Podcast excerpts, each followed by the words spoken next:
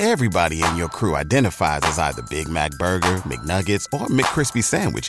But you're the filet fish Sandwich all day. That crispy fish, that savory tartar sauce, that melty cheese, that pillowy bun. Yeah, you get it.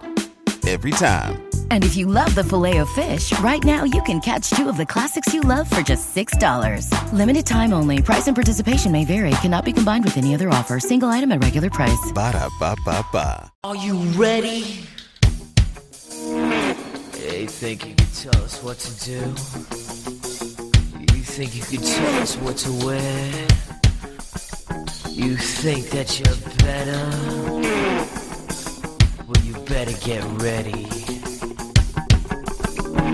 Bow to the masters. Break it down!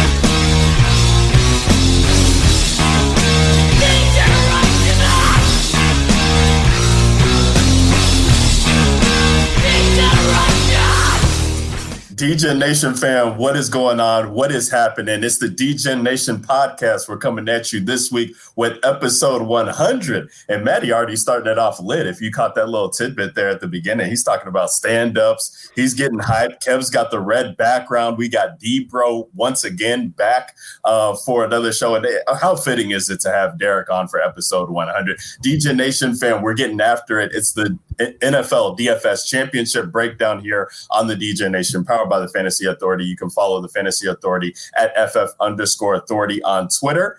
I'm Ryan Williams. You can follow me on Twitter at Ryan Alexander underscore W. I already teased our guest for this week, Derek Brown, coming in at Dbro underscore FFB is where you can find him on Twitter. It's a bittersweet week for Derek, and we'll get to that after the introductions. The Godfather Kevin Steele himself, uh, repping the KC area. Child, please at Fantasy Rat 13 is where you can find him on Twitter. And then we got your boy Maddie gets buckets. Maddie two V two. Maddie DFS is where you can find him on Twitter. That's Maddie Dickinson. Boys, it's championship week. It's episode 100. How we feeling today?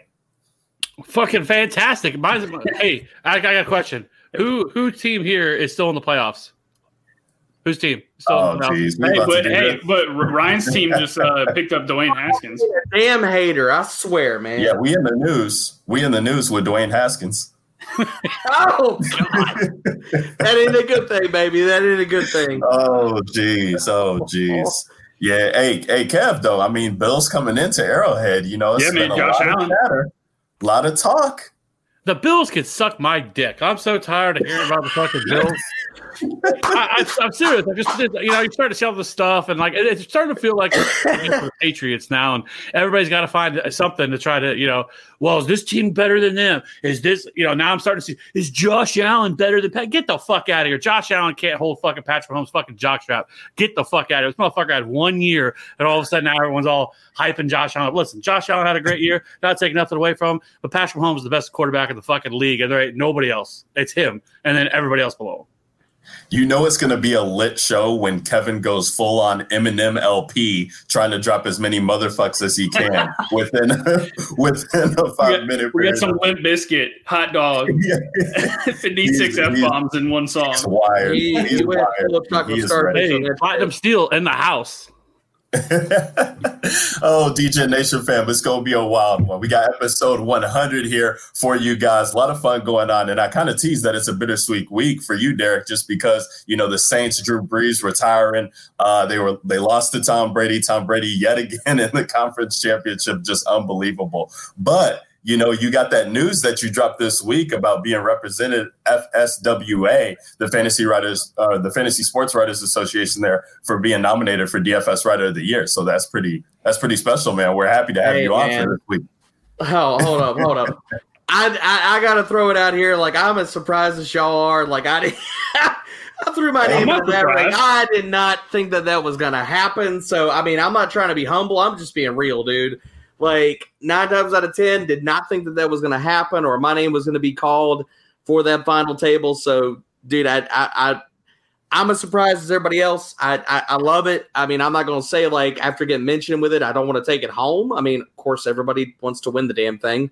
So I Oh, mean, yeah. I, I'm loving it, man. I mean, after um, y'all know better than most. After the last few weeks and months, a long freaking season, a long fuck 2020.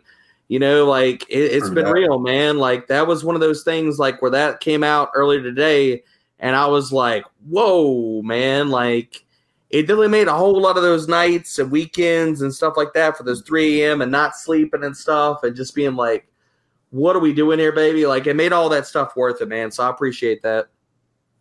Hell yeah. No, we appreciate you, you know, taking the time. We know last week you couldn't be on because you were grinding that content um, for sure. But we appreciate you coming into the chat as always. And it's it's always nice to have you on here. You know, we gotta we gotta go three on one with Kev and put him in his place. So anytime you could be on, brother, we'll definitely have you. always, always. Hey, shout out to Sean Goglin in the chat, man. Uh, congratulating us on a on hundred shows, man. Sean, we appreciate that. Appreciate everybody who's in the chat, man. If you guys are uh, watching on the YouTube channel, go over there and subscribe to the channel, like the videos, man. We got a lot of dynasty content that's been coming around uh, for for the season and the off season um, as we get into 2021. Hell, Kev's even talking about getting in on some of these rookie profiles and doing some videos on, on some of the guys that he's liking. So you know it, you know it's getting lit over there, and we hopefully you know can have some more dynasty content for you guys, some best ball content and things like that in the off season. We we're not trying to sleep on you. Uh, we just gonna go into something else. So that's what's up. And then also you know check out the website too, fantasyauthority.com. CJ Lang just dropped a uh, an article about Chris Olave staying there at Ohio State um, and not going into the draft. So a lot of stuff going on at the Fantasy Authority. We appreciate that. You guys can subscribe to the channel for more content. But let's get into the DGen Nation pod and let's get into championship weekend as there's only four teams left standing, guys. We got two game slate here on Sunday. Um, kicking off there that early game, uh, which I believe is the the NFC game there uh, with the uh, Packers taking on the Tampa Bay Buccaneers, and then we got the Bills taking on the Chiefs on the late slate. I mean, a, t- a whole lot to unpack. So, I mean, you know, we could go ahead and just get into the slate, right? So, quarterback position. I mean, th- well, first of all, I mean, these are the games that we want to see, right? I mean, I, Derek, you know, pour one out for the Saints. I, I, I feel you, but you know, finally getting Rodgers uh, against Brady in the playoffs, I'm definitely excited about that. Excited to see what the Bills can bring um, with the Chiefs. You know, everything's been made about concussion protocol for Pat Mahomes, right? Pat Mahomes comes in at the highest price quarterback on the slate. He's 7,600. And then the rest of the pricing, um, just on the slate in general, is pretty soft. And we're only talking about two games here. We always talk about, Maddie's always good about looking at contrarian plays and kind of thinking about guys who are off the radar. And it, this slate kind of presents itself to where I was talking with some people on Twitter just about leaving salary on the table, I think is a contrarian way you can attack it because of the pricing being so soft. And you got the quarterbacks, it, they're priced the way you would think they would be as far as rank. You know, Pat Mahomes at the top, Josh Allen, Aaron Rodgers, Tom Brady. I've seen a lot of people talking about Aaron Rodgers being at 6,500 this week, um, coming in at that price tag, going against this Tampa Bay funnel defense, right, quote unquote, um, that they just uh, have been uh, stopping the run at will. Uh, Vita Vea coming, you know, possibly being activated and playing in this game. So, um, Maddie, let's let's start it off with you, man. I kind of want to see where your head's at this week for the quarterback position, knowing that we always do this usually on Thursday, and there's a lot to unpack here. But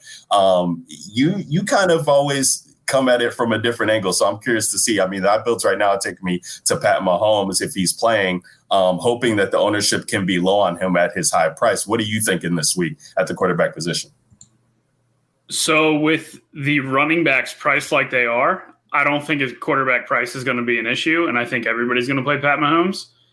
I want to play Aaron Rodgers. I think Rodgers has a chance to be the highest scoring raw point quarterback on the slate.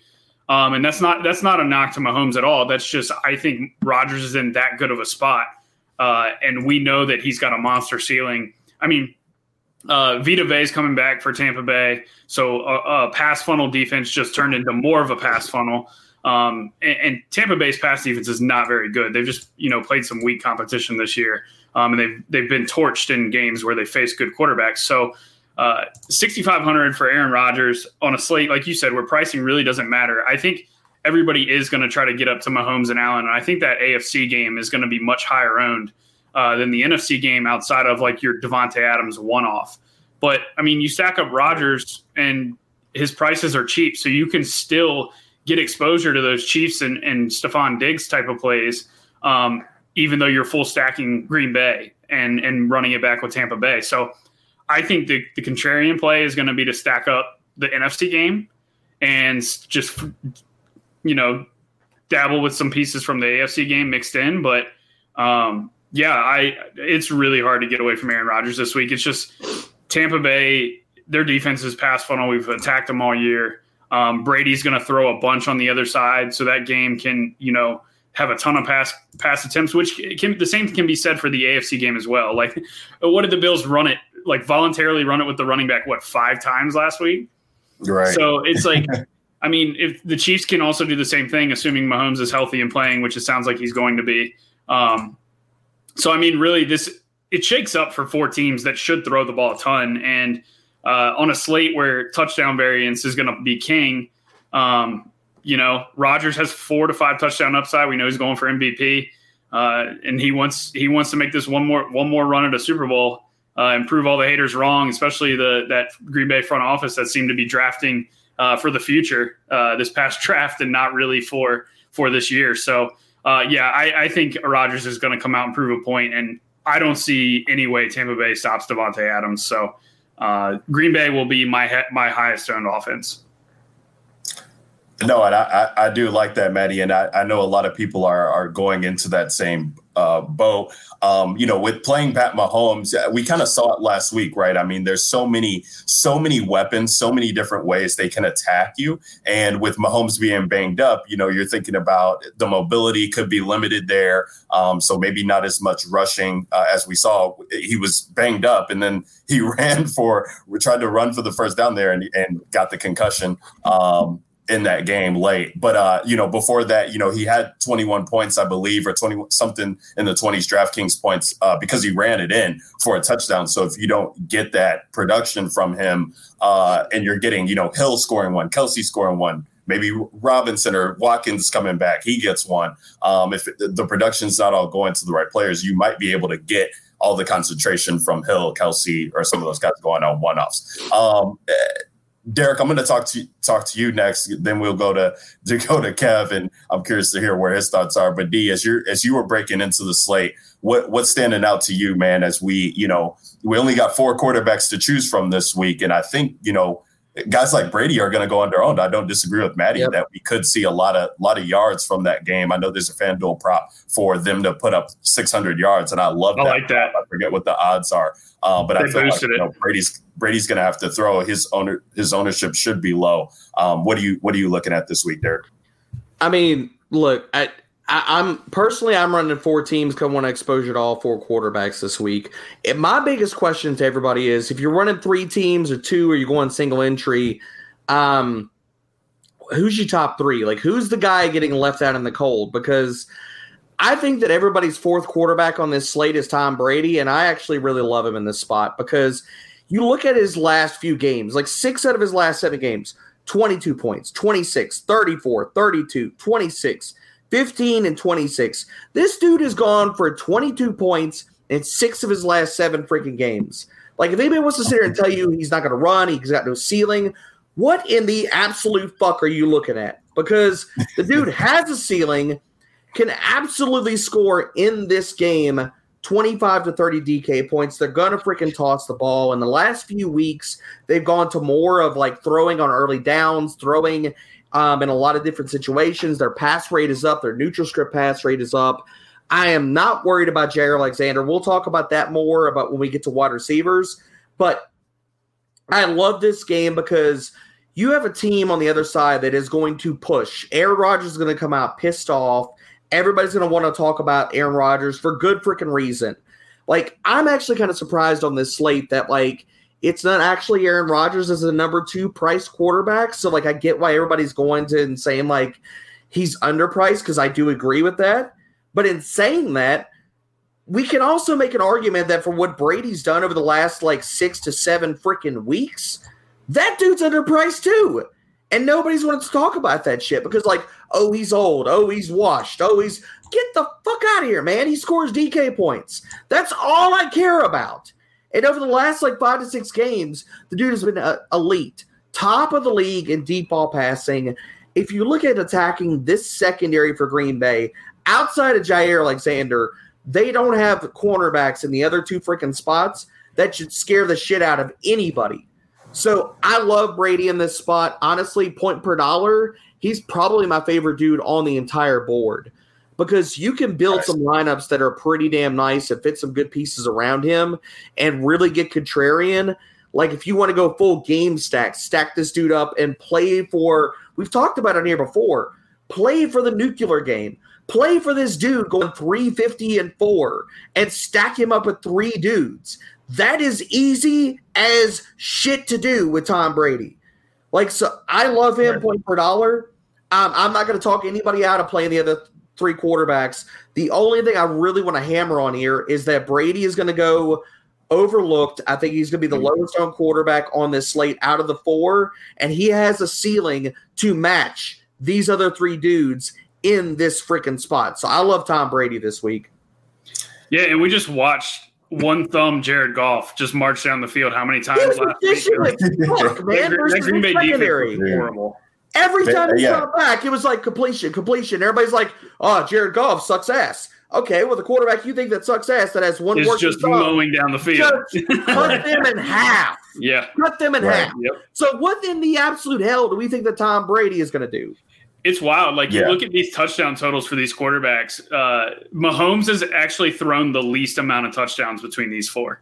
He's got Mm-hmm. 39. Josh Allen has 40. Brady has 44, and Rodgers has 50. Like That's the two ridiculous. NFC quarterbacks are leading the uh, two AFC quarterbacks in the touchdown department. My favorite think- two dudes I are Brady and Allen on this spot. I'm just I think gonna throw everybody's going to load up on the AFC game. But uh, Derek, I, I think it's an interesting. Just before I let it jump back over to Kev, I think it's an interesting note to, like you said, play for a nuclear outcome. Yep.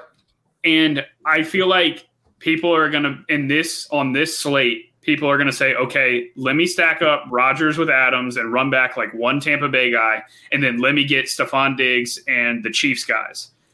Why not just pick a game and just full blown stack a full NFC game or full blown Yep. stack a full AFC game and leave the other game off of your team? I don't think many people are going to do that. And if one game is like 45 to 42 and the other one's like 24 to 21, then you win all the money. Well, that's the other thing about it, man. Like you play on these these these short slates. Play for the fucking ceiling. I don't give Yeah. a shit about floor. Ain't none of us playing freaking Yeah. cash on a damn four gamer. Like we didn't throw that out here. I don't give a shit about what your floor is on this freaking spot. I don't care. Your floor can be three points, but if you tell me your ceiling is 20, 25, like why I'm going to play MVS this week, Yep. because I don't give a shit about what your floor is. I don't care. I'm shooting for your freaking ceiling on a four gamer. That's all I care about. What is your 5%, 2% range of outcomes for your ceiling expectations? And if you're telling me that is through the roof, sign me up, baby.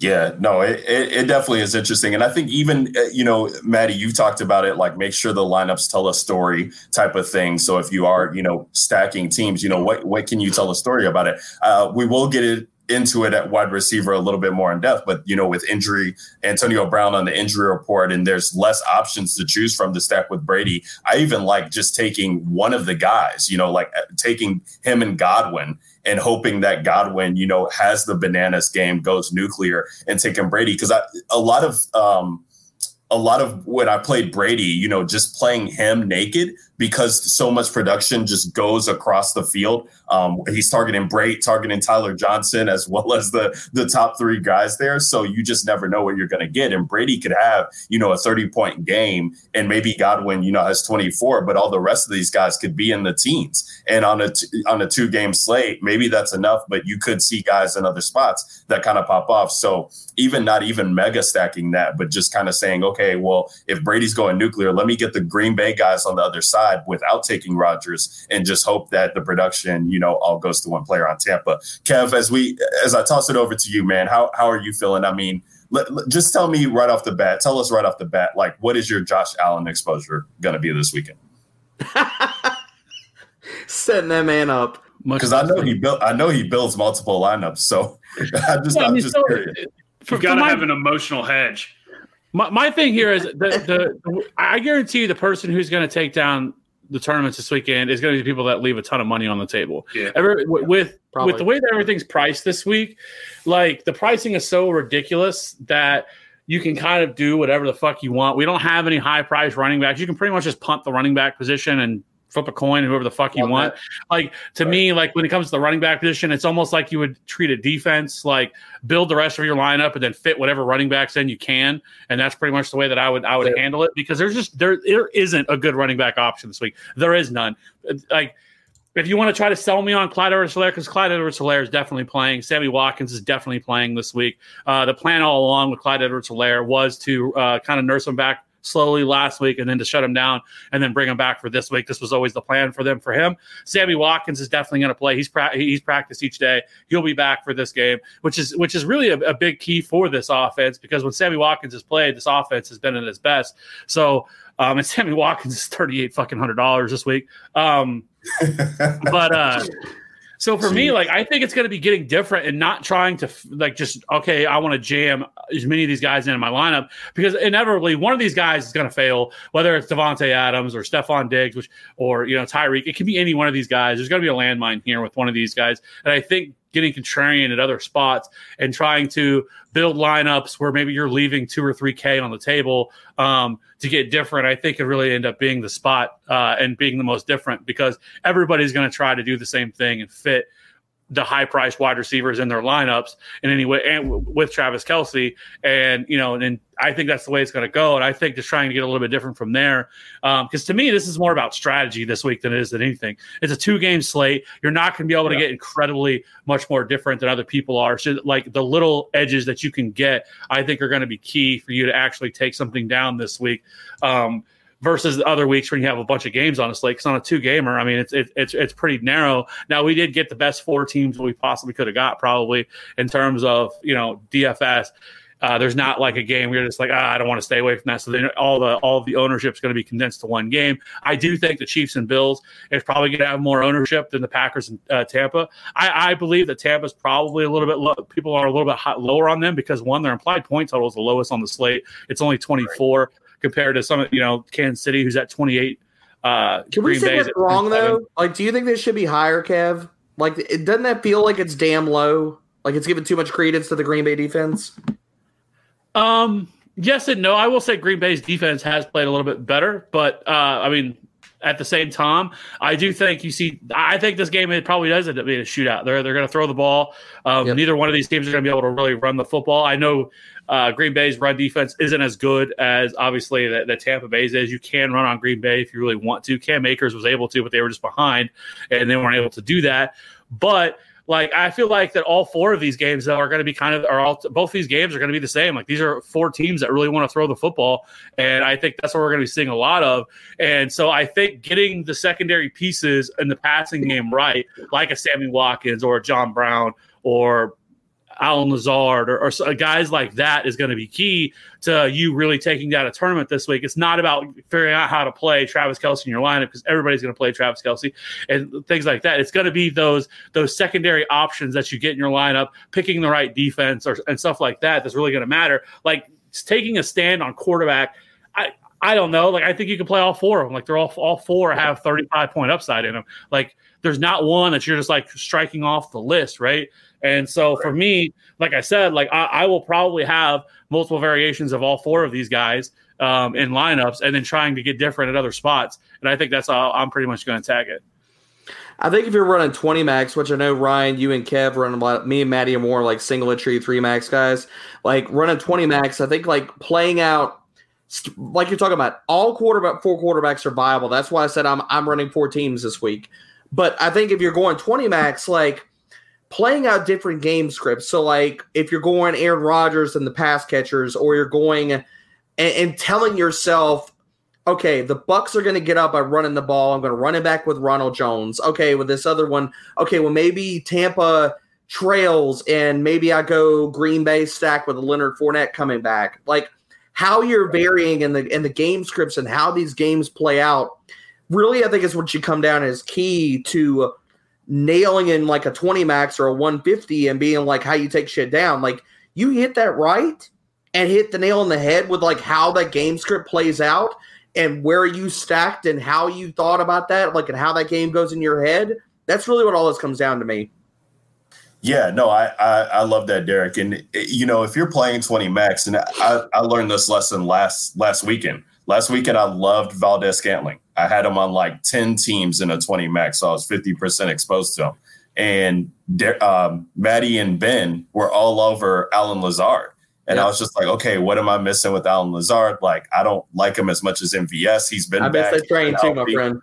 I feel you. And I and I made one team, and that was a team that ended up doing the best for me on the entire weekend of all the teams that I made, just to have that one bullet. And it's okay to have that one bullet. Like I was able to make, you know, make late swap to get off Kareem Hunt, play some Darrel Williams with him being the only back who was there. Tre'Quan Smith, I loved Emmanuel Sanders, but Tre'Quan Smith was active. He was 3,300. Like if you're playing 20 max to have these bullets, and I'm not an optimizer guy, like I love building them by hand and just kind of keeping track. But in doing that, you got to have exposure. And we're talking about a two game slate here. We've seen this. You were on the Thanksgiving show with us. Like getting exposure to different guys in this game script is is going to be key. So, as we, do, does anybody have uh, anything else to say at quarterback position before we move it along here because I actually want to go in and skip running backs this week. I know we usually do running backs next, but I want to skip that, go to wide receiver next, and then we could go to uh, running back and tight ends because the wide receiver position I just feel like is so important this week.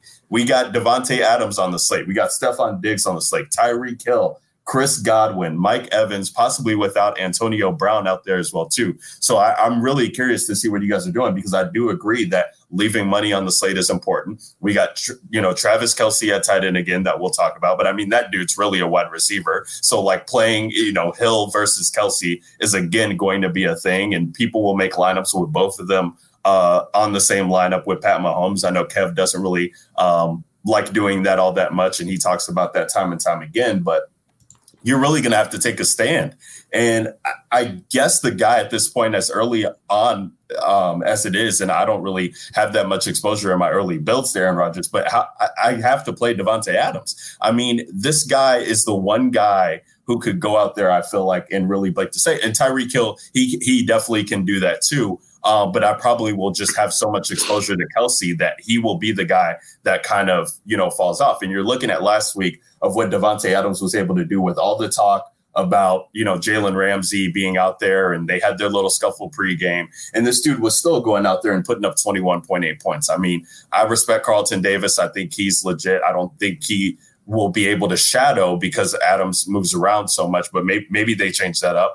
Um, I don't know, or Derek, you look into matchups more, so you might have more insight on that. But at 8K, it's it's just not enough. It's just he's just not priced enough. He's on the first game. Like whether I'm playing Aaron Rodgers or not, like I have to have exposure to this guy. I will have exposure to Valdes-Scantling again. I mean, we're just looking at the deep ball here. And last week, Tampa Bay was getting burned so badly by Drew Brees, who had really, you know, really looking at the arm not being the arm string not being there, but it was there last week with Tre'Quan um, hitting him deep a couple times. Jared Cook, I think, got a pass deep, and so um, like Lazard too. But I feel like Lazard's ownership is going to be so so heavily inflated because of last week. And Valdes-Scantling last week, he had two end zone targets. Like if one of those converts, we might be talking about a different story. I think he definitely will be involved. I do like getting exposure there. And then the third guy for me is I, I really don't know what to do with the KC guys. I love exposure because I Pat Mahomes, but I'm just playing around with builds and I don't know. But the third guy for me would be Chris Godwin.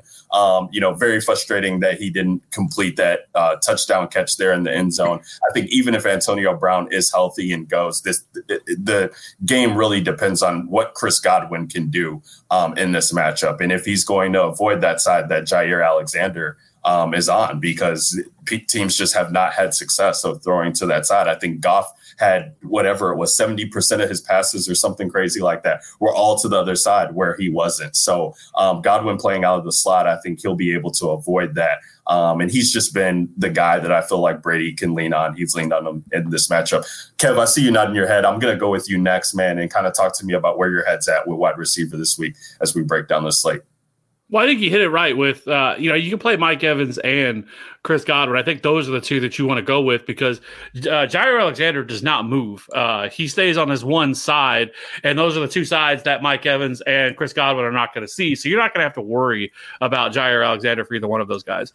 Um, so the, the guy you strike off, whether he plays or not, is Antonio Brown. If he doesn't play, whoever's playing on that side, you're just you just don't stay away from because I think that what you'll see is Tampa Bay not move uh, Mike Evans over to that side. And Chris Godwin obviously plays majority in the slot. So you're not really going to have to worry about Jaire Alexander in that case. So Mike Evans and Chris Godwin are both definitely a play. They're both ridiculously priced um, where they're at. And so, but I do think that those guys are probably not going to be as highly owned because I don't think people are going to be able to fit them in because, like I said, everybody's going to want to play uh, Adams and and Stefon Diggs and Tyreek. And so for me, like I, th- I think those guys are going to be overlooked. Um, you know, I think people are maybe get one of them in their lineup. But, you know, if you can get if you can fit both of them in a lineup, then I think that that is different enough that you're not going to be seeing a lot of people doing something like that. And so I think that's the direction you could go.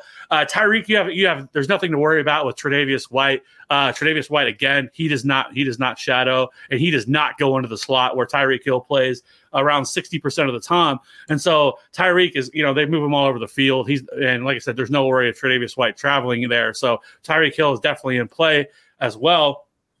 Um, and you know, as for the other guys, like Stefon Diggs is going to be interesting because the Chiefs have done really good against wide receivers this year. The last time they played week six, um, I don't know what to make of that game because the Chiefs did something that they normally don't do and they ran the ball like 35, 40 times in that game. And that's just not something they've done all year and it worked. Um, I don't know if the Chiefs try to do that again this week. Like, I would be surprised if they did, but they did a really good job against uh, Stefon Diggs in that game. I think he went like six for 47. Um, I think he found the end zone, but. Uh, uh, it still wasn't what you typically see from Stefon Diggs. Like if Stefon Diggs goes six for fifty and a touchdown, you're probably you know not looking good with having him in your lineup just because of how highly owned he's going to be on this slate. But he's the guy that I probably feel least confident in, and in, in, in, terms of the top three guys, because that's the decision you're gonna have to make. Like who are you who are you playing out of Davante Adams, Tyreek, Stefon Diggs, and then Travis Kelce. Those are kind of the four big names uh, among all these guys in terms of the, the highest um, price guys you have. And for me, it's Davante. I want Davante Adams and Tyreek Hill. I think both those guys have a higher ceiling than what Stefon Diggs does, but I think Stefon Diggs is going to carry a ton of ownership and just as much as all these other guys. So I think getting a little bit different, I'll probably be uh, less.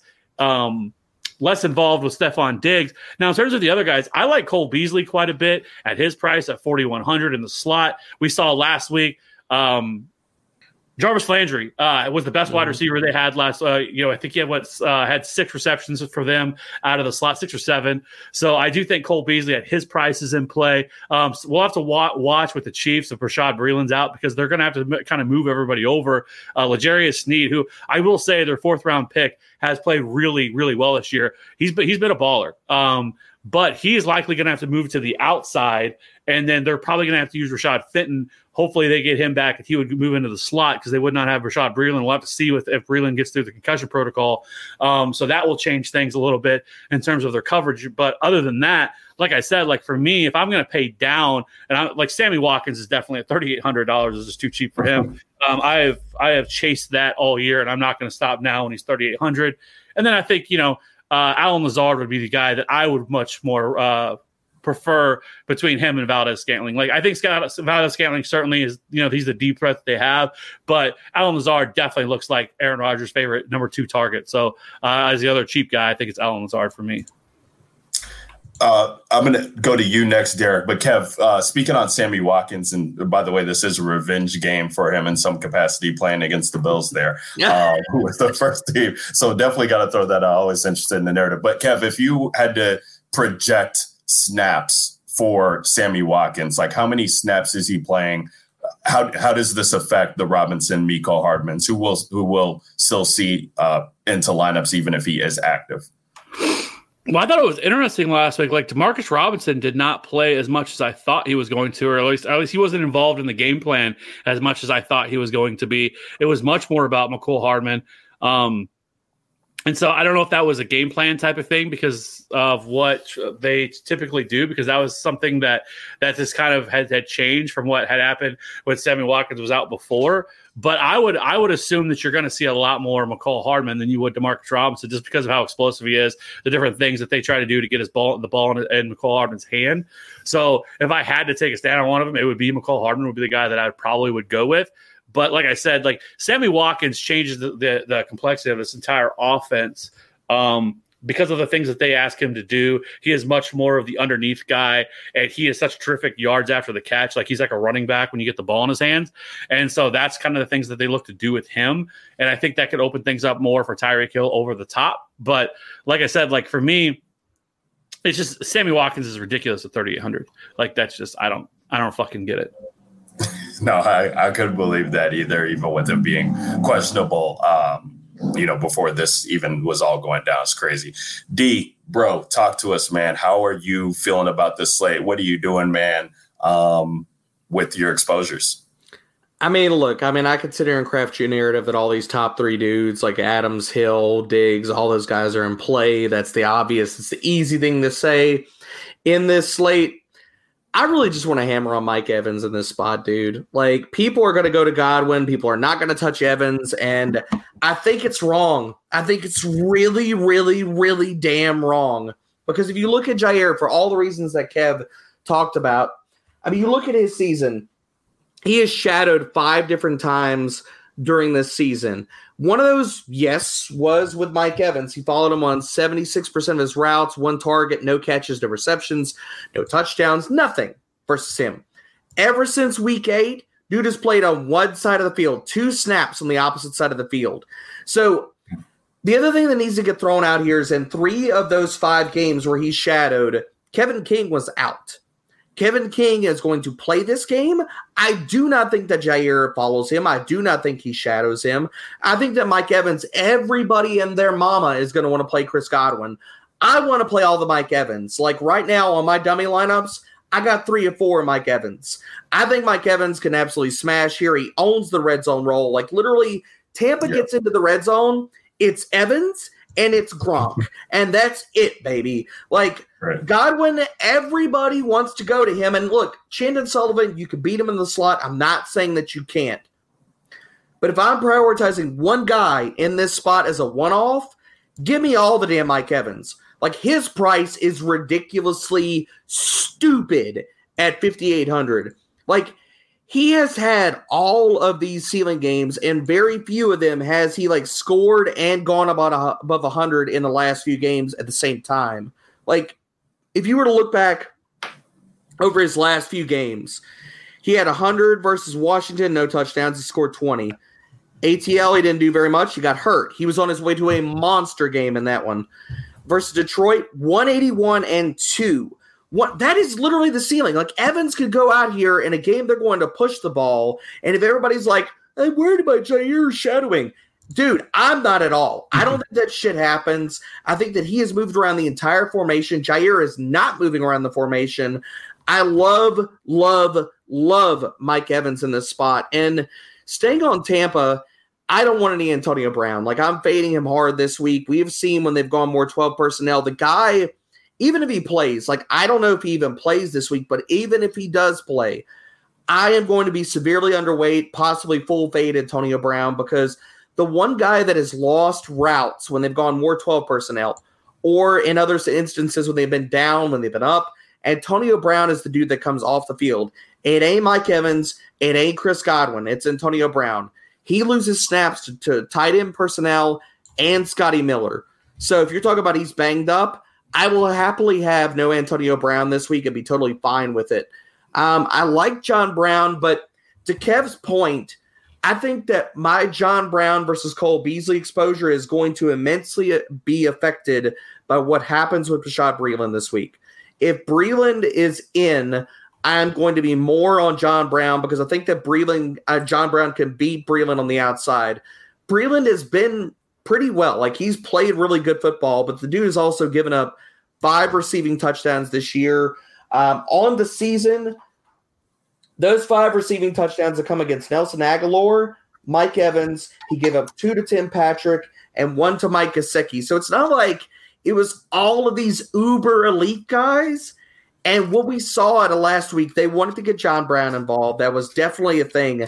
So I really want to be big on John Brown this week. If Breeland is in, now if Breeland is out, Cole Beasley scored last time these two teams played. And the funny thing that when I was looking at both these games, do we realize that both of these are rematches, but both of these teams played each other back in week six? Like when we're going back and looking at game Wow. logs, like it's the exact same damn week. So all we're seeing is like time vaulted forward. But anyway, funny side note, I thought like when I was looking through game logs. But Eh, with Cole Beasley, I think L'Jarius Sneed is legit. I think that he has played out of his mind as a damn rookie. I do not want any part of that. So, like Kev is talking about, if Breeland is in, I want to be heavier on John Brown. If Breeland is out and Sneed is going to go to the outside, and you're talking about Fenton is in, that's who Beasley beat last time for the touchdown. So I think that I want to be heavier on Beasley in that spot. So some of this is going to come down to like the inactive reports and where my exposures go and some of those final builds. So um, it's an interesting note. Now I think that when we're talking about going down to the very bottom and getting some of these guys, because look, I've been on this podcast. We've smashed guys that have been like freaking four percent. Uh, Maddie was all over Tre'Quan last week. Dude was Sure. one, one to four percent owned on a small slate. Like, Right. give me all that damn action. So, merely my thing is, who is the damn dude that's going to be sub 5% this week and he could smash like a motherfucker? People are like, whoa, where did this dude come from? And the two guys that are hopping out at me right now are MVS because I think everybody's going to go to Al Mazard. And I think if you're chasing ceiling, Jamel Dean on the outside could be beat by speed, could be beat by double moves. If MVS captures a ceiling in this spot, at the, I, I, I, obviously Rodgers is going to go nuclear. The other guy that I want to bring up here is Isaiah McKenzie because Gabriel Davis has oh. not practiced this week. And if we're looking at that one dude that has like a high equity as shit role in this offense, Isaiah McKenzie, when he gets targets, they are literally like almost 30% of his targets or touches this year has come in the red zone. That dude is money. He runs most of his routes out of the slot. If they go four wide, now I was on this last week and I was talking about Gabe Davis. He got banged up, didn't happen, but you saw four of his targets. One of those was in the red zone and the other one was a damn end zone target. So it's a high equity role. You could look at like last week, and Gabe Davis ran 13 routes. Isaiah McKenzie ran seven. If Gabe Davis, who has not practiced so far this week, is out this week, and McKenzie is running as the fourth dude, we could be getting a guy that runs 20 something routes if he takes over both roles at 3K, who has massive red zone equity in this offense and could be sub 5%. We've seen what his ceiling is in week 17. Nobody's going to play this fucking dude. I want somebody to say McKenzie, especially and make it a point on my Josh Allen teams. That, that that is that is a call right there. That is that's D bro. That's that's why you get nominated, D bro. You digging deep. You digging deep Trying, in the baby. numbers. Trying. Oh, you have interest in the Isaiah McKenzie Bills uh, double stack because I played that last week. Yeah. and I'm uh you know I had with the special teams. We'll talk about defense when it gets to it. It's it- you Mm-hmm. know it, it's it is what it is for this week. But yeah, that's I, I do like that call because he. does Hey, we talk about he gets a receiving touchdowns, you double stack him with the defense, and you get a punt return. Just talk Right, about right. crazy ass outcomes. Hey, hey, I mean, on a two game slate, everything's on the table. Everything's on the table. Maddie, 2v2, my man. You are you always coming down to it. What, how you feeling this week, man? What are what are your builds looking like with wide receiver? And I'm, I'm interested to hear where, where you're at with the Green Bay Packers uh, exposure at wide receiver with you going Rodgers. Yeah, so uh, two things. One, I just I want to, you know, I never take any victory laps, so I'm I'm going to take one this time on the, on the it. On the, on the, on the, the one or well, one to five percent owned Tre'Quan Smith last week. Yes. Yeah. Uh, and and there's Yes. there's really one reason why we played him right, and and that reason is Sean Murphy-Bunting. Uh, yep. is is the slot corner for Tampa Bay. And so now we get Allen Lazard in the same exact matchup, which, you know, last week against the Rams, um, everybody was like, oh, well, I don't want to play Green Bay pass catchers because of Jalen Ramsey and they get so much pressure on the quarterback. And I mean, eh, the Packers are going to put up points no matter who they're playing against, right? So um, you look at, okay, so if, if Adams is kind of limited, who does it funnel to? And, uh, you know, Troy Hill, he's kind of been an outside cornerback, you know, th- for the majority of of his time in the NFL until this year, where he's kind of moved over to the slot. And so, you know, Lazard got matched up with a guy who's not really been a slot cornerback, and we saw what he can do to somebody who's kind of maybe playing out of position a little bit. So, um, yeah, Sean Murphy-Bunting is is not good. He's allowed a seventy seven percent catch rate this year, which is hilarious. Oh. Uh, it is so bad. So So, bad. yeah, I think you know Lazard could be a bit popular, but I mean the Tre'Quan matchup is that's why I liked him last week, and, and he ended up paying off. So I'm going right back to the well. Um, I think the matchup is very good. I'm actually really glad that uh, Derek mentioned McKenzie because looking into uh, you know with Gabe Davis being questionable. Um, I mean, the Bills are gonna they're gonna run a ton of four wide wide receiver stuff. Like they don't want to go uh, you know, I mean, they're going to sprinkle in 11 personnel with a tight end out there, but they will they will spread you out and try to go four wide and just throw the ball like all day. That's what they're going to try to do. And so, if Gabe Davis is limited in any way uh, or misses the game, all of a sudden you now have Beasley and McKenzie in the slots, and you've got uh, Brown and Diggs on the outsides. So Beasley is likely going to see the better slot corner, and McKenzie is going to get the shitty one. So I think, you know, with how explosive McKenzie is, I think he makes a ton of sense. And how many times have we seen the Bills this year? It's really it's so I think the slate comes down to two things. It comes down to the Bills and it comes down to the Bucs and which guys catch touchdowns for those two teams. Because we have seen both of those two teams do weird shit this year where you're like, "Oh, that guy uh, caught a touchdown. He ran like two routes, but he caught a touchdown." Motherfucking like- Tyler Kroft. That's all Tyler say. Kroft, McKenzie, like the Bills have done weird shit all year. Then you've got Brady who will throw to Cam Brate. Uh, Scotty Miller's a threat. Tyler Johnson will catch touchdowns. Like the Bucs will do weird stuff too. So don't be afraid to, uh, you know, kind of go off the board on this slate at the as a at the cheap wide receiver position. Um, I don't really think outside of McKenzie, I don't think Scotty Miller or Tyler Johnson really have the ceiling that Tre'Quan had.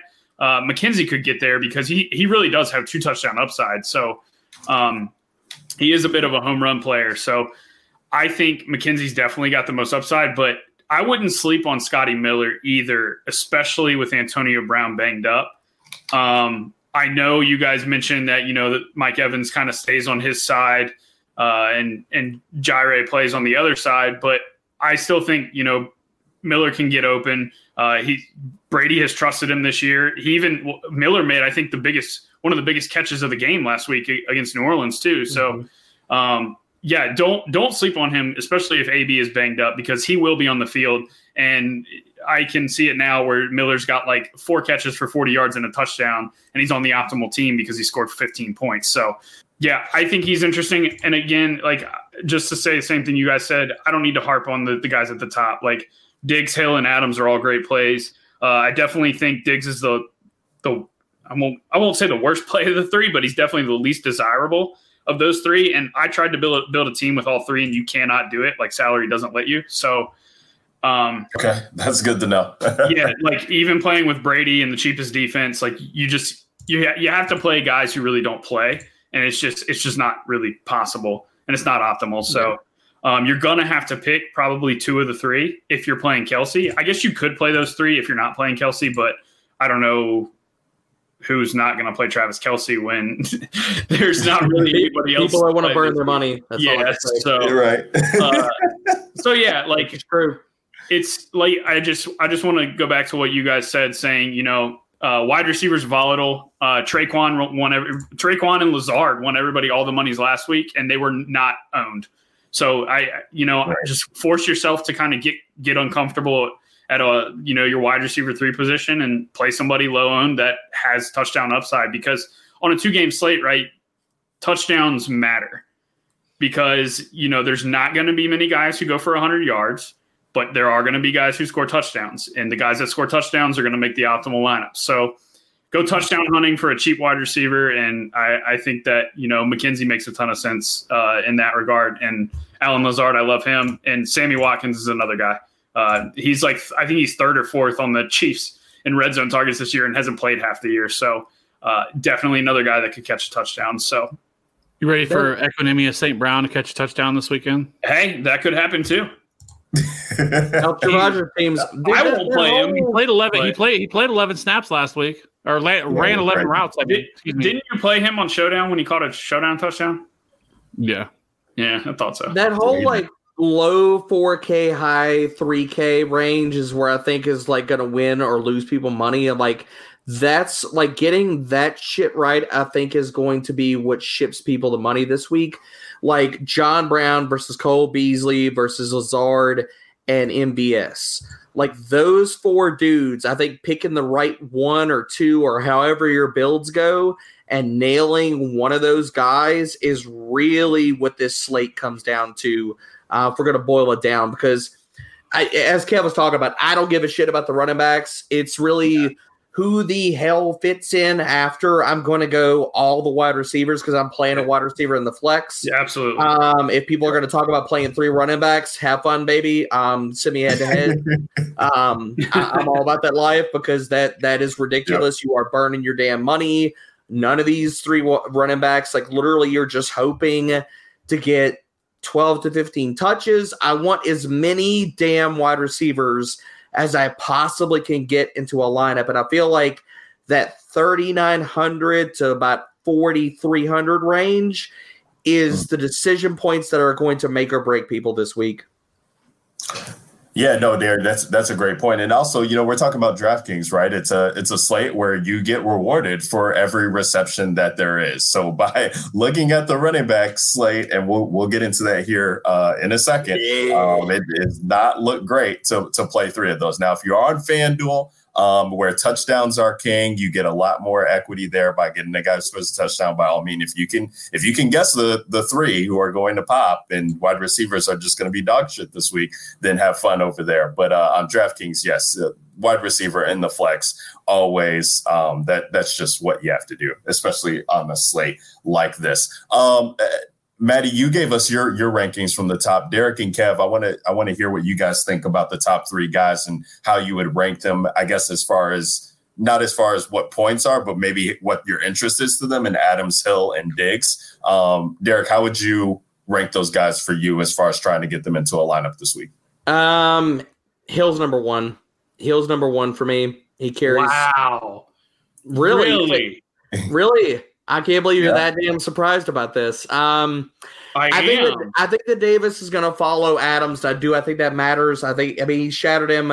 It was 65 to 70 percent of routes. I'm not worried about Carlton Davis. We saw that dude shit his pants, and that's what Tre'Quan Smith went for the long one last week because he totally blew the coverage. So as much as he wants to shit talk about Michael Thomas, who's playing on a bum ankle and a broken damn shoulder, and was like, "Oh, I shut him down." Dude, you got your ass burnt. And you're the reason why the Saints got a long ass trick play because you sucked ass on that play. So, as much as you want to talk shit, let's give the Get full 'em. context about how you played about that whole damn game. So, I'm not worried about Adams. Really, it comes down to fitting Adams in my builds because and that's exactly why I want to play him. I look, I, I'm not. I'm not against it. I'm really, really not. My whole thing about like with Hill is I am not worried about Tre'Davious White.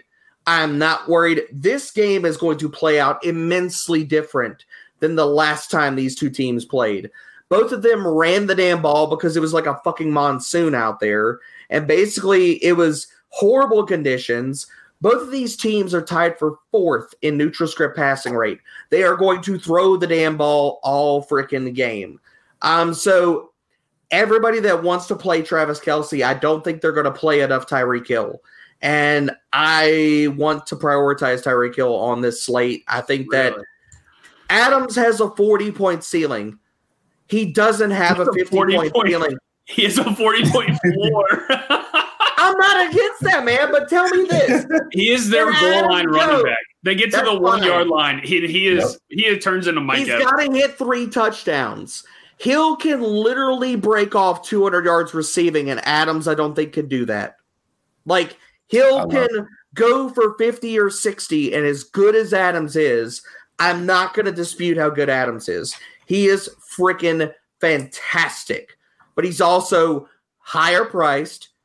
And I don't think if we're really looking at the very ultimate ceiling, Tyreek Hill could break shit. Like versus what he did versus Tampa Bay, he could do that this week. And that's why I'm prioritizing Tyreek. I love it. I love it. Tyreek has one game over 36 points, and that's the game the game he broke shit. Okay. Adam Adams has like three games over 40. I'm just he have saying, any, does he man. have any games that's over, over 50? Tell me Adams that. has, Adams has a 45, a 40. We're talking about an absolute 46. ceiling. Does he have a 60 point game there at Maddie? Tell me that. Okay, you're chasing you're chasing a one in a We're chasing ceilings, baby. Right, okay, Come then- on. then so remember that time you yelled at me for chasing a Sammy Watkins ceiling? That that's the ghost of Sammy Watkins that happened two times in And the you're last still two years. chasing it.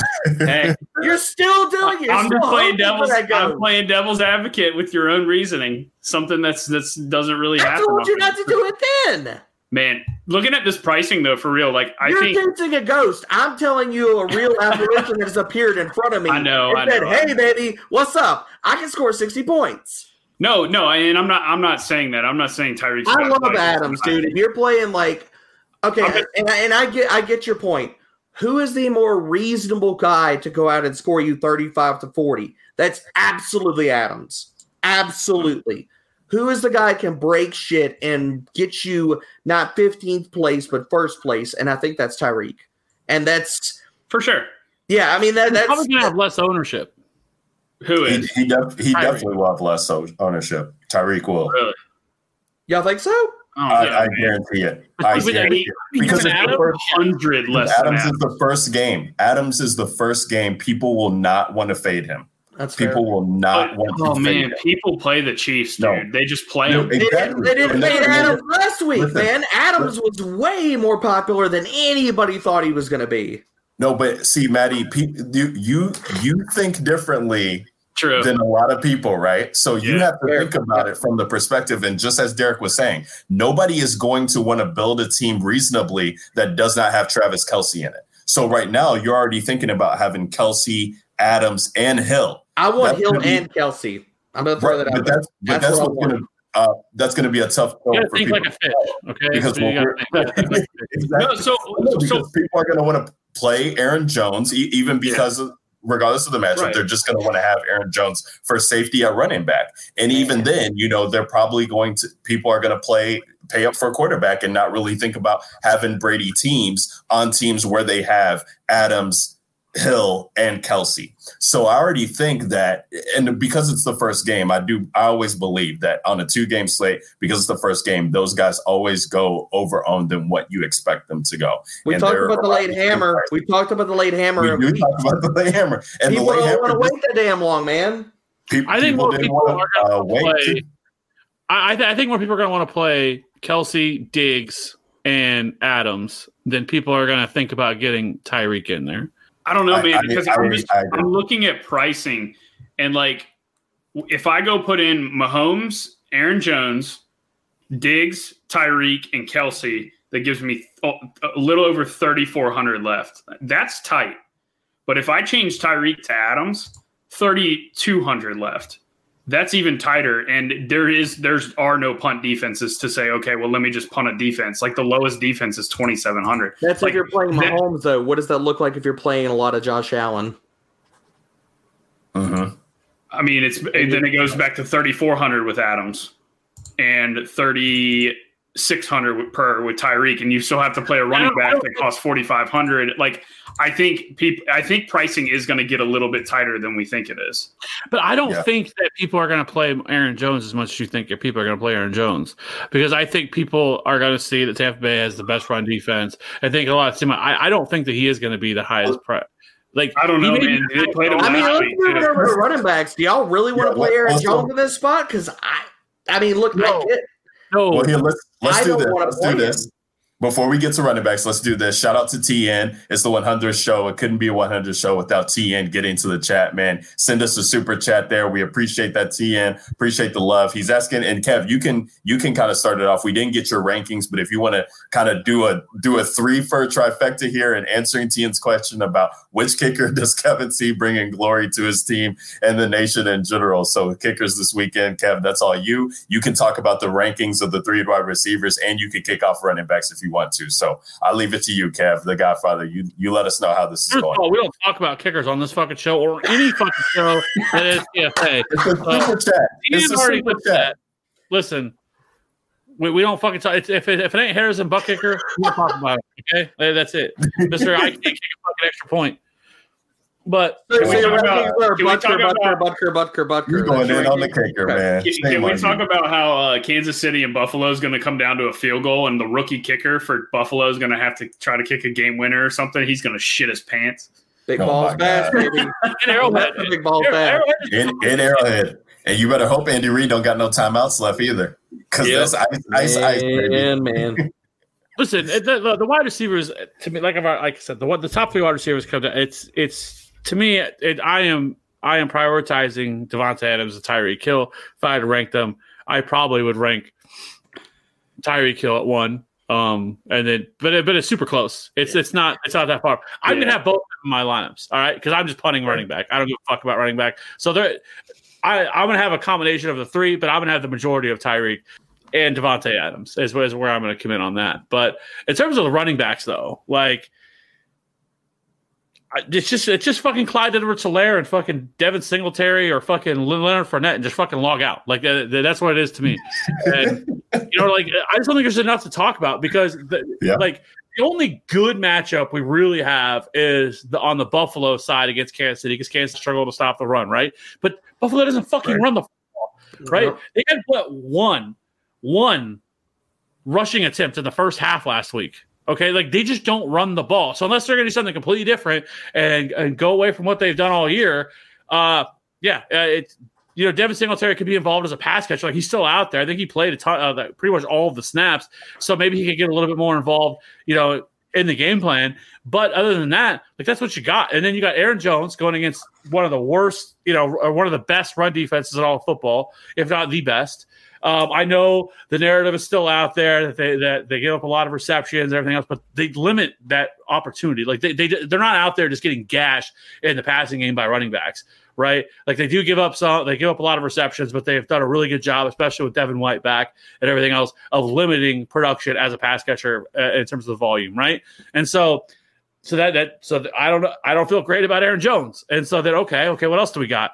You know, Clyde Edwards Helaire I 100% think he's going to be back. How much does he play? And that's another good question because I definitely, Darrel Williams earned himself a role here, and Darrel Williams is definitely going to play. And so, Clyde edwards Yeah. Helaire I Kev, can you play Darrel Williams if CEH is active? That's my big question to you as the Chiefs guy. I think you could because of because of how what we're talking about. Because like I think there, it, I think he probably plays forty to forty five percent of the snaps, and I think he's the third down back. Is And there so- any chance that CEH is a ghost active? Like, it, it, uh, like because right now he's been limited. His practice reports are better than they were last week. Could Darrel still lead this backfield this week? Because I mean, you're, you're dialed into KC, so I want to get your take on that shit. It's certainly possible, but everything that they said and have said since was the entire plan last week was always to bring him back um, off and to have him practice and then to rest him. And then there was no chance that he was going to play last weekend. That was always the plan for them. And then to have him ready for this week. And that, that was the plan. And so they said last week that he looked good in practice. Um, I think they're just taking it easy with him and not wanting to rush him back.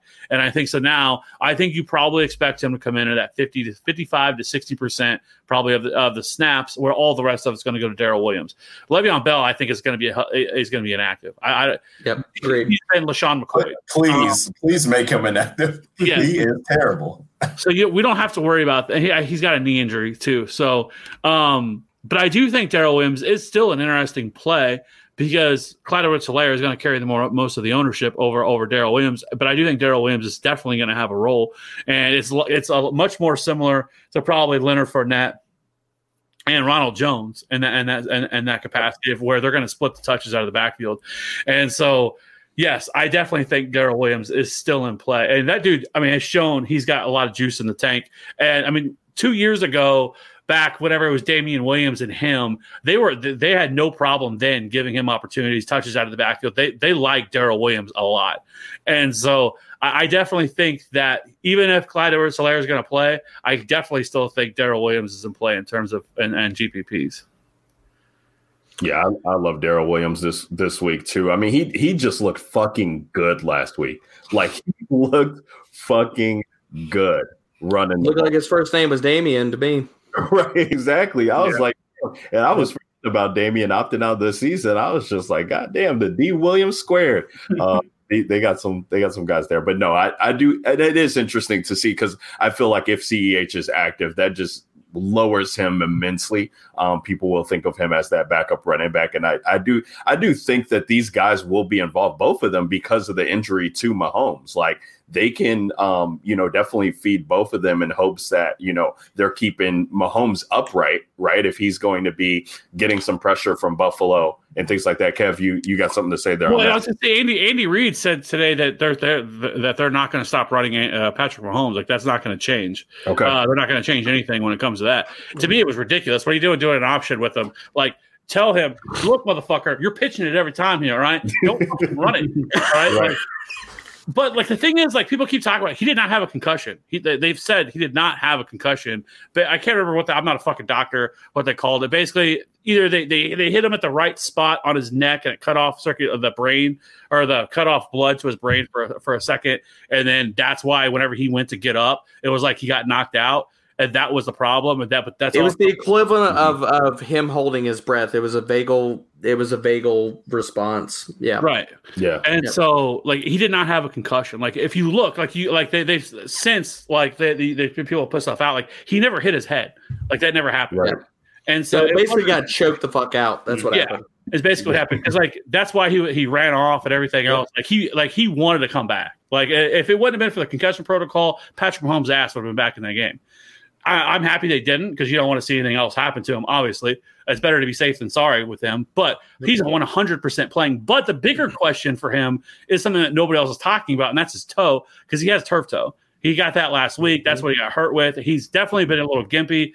Um, I know that they probably could probably give him an injection before the game. I think Dr. Chow was talking about that. Like uh, if you watch him in practice, they, they released some video of it, and he definitely looked like he was favoring it a little bit. Um, so he he may not run anyway because because of that injury and stuff like that, and, and to stop that because obviously you know turf toe uh, can hurt like a son of a bitch and limits your your cutting ability. But he's a running back, so it's not, or he's a quarterback. He's not fucking Lamar Jackson, so it's not that big of a deal. But um, that is something to keep in mind with him. No, well, definitely. you saw some of those like different passes, like especially the stuff that he was throwing towards the sidelines.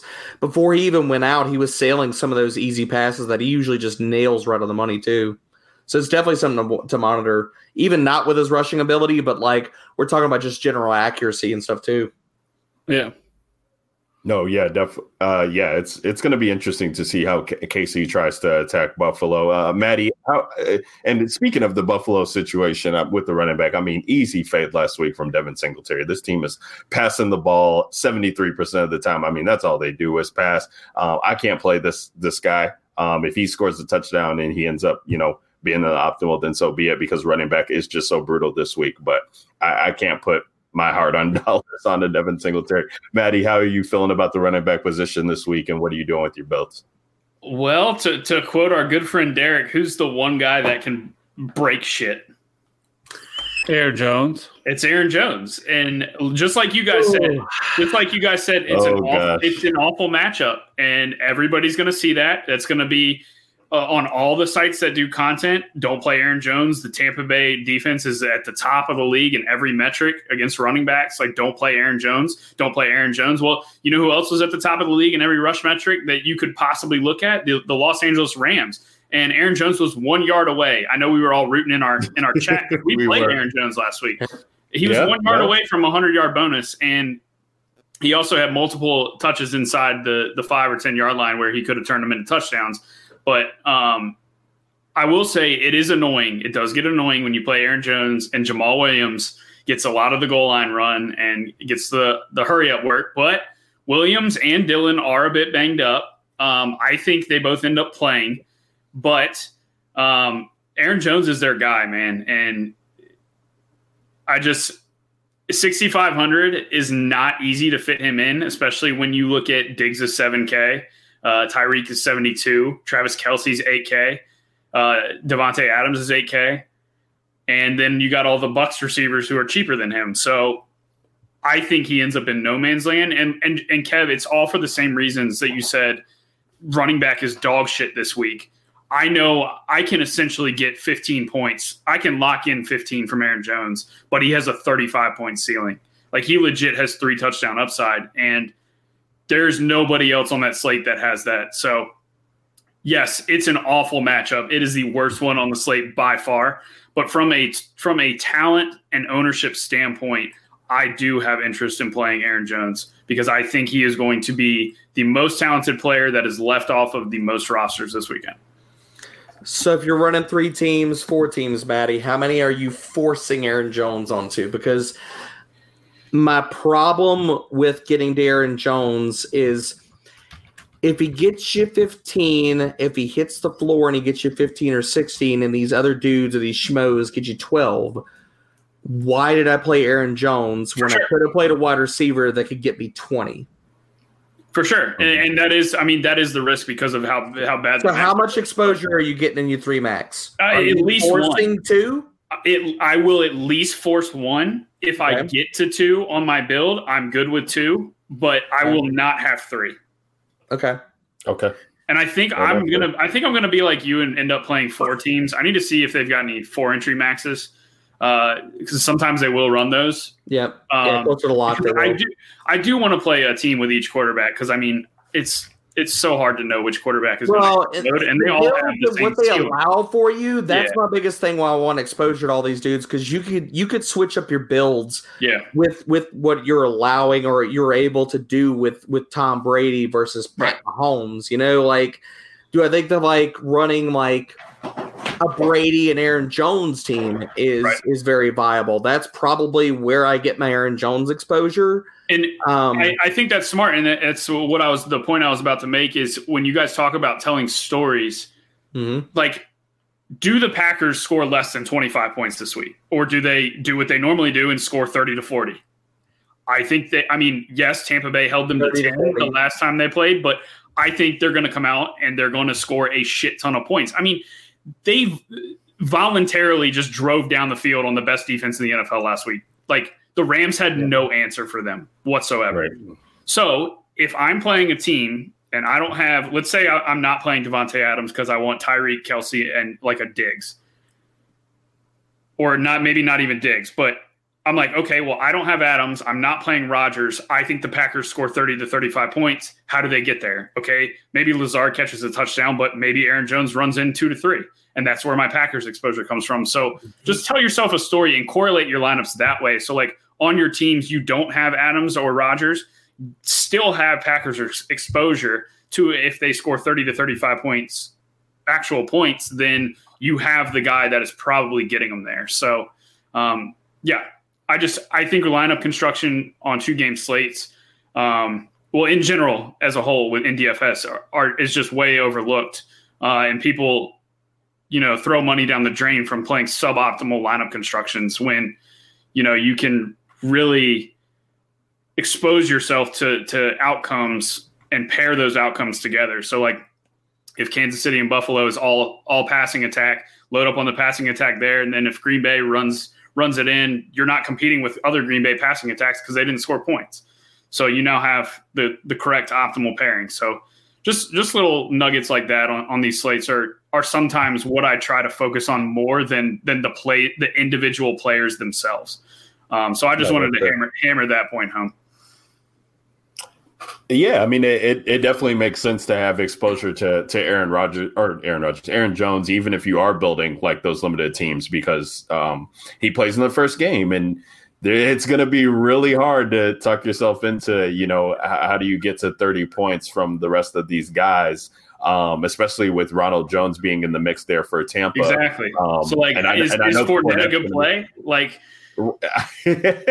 Dude, I mean, I've played Rojo on on every slate. I'm going to have to go back to him again. like he was more looked good. efficient. Yeah, but Rojo Yeah, no. was more efficient per carry.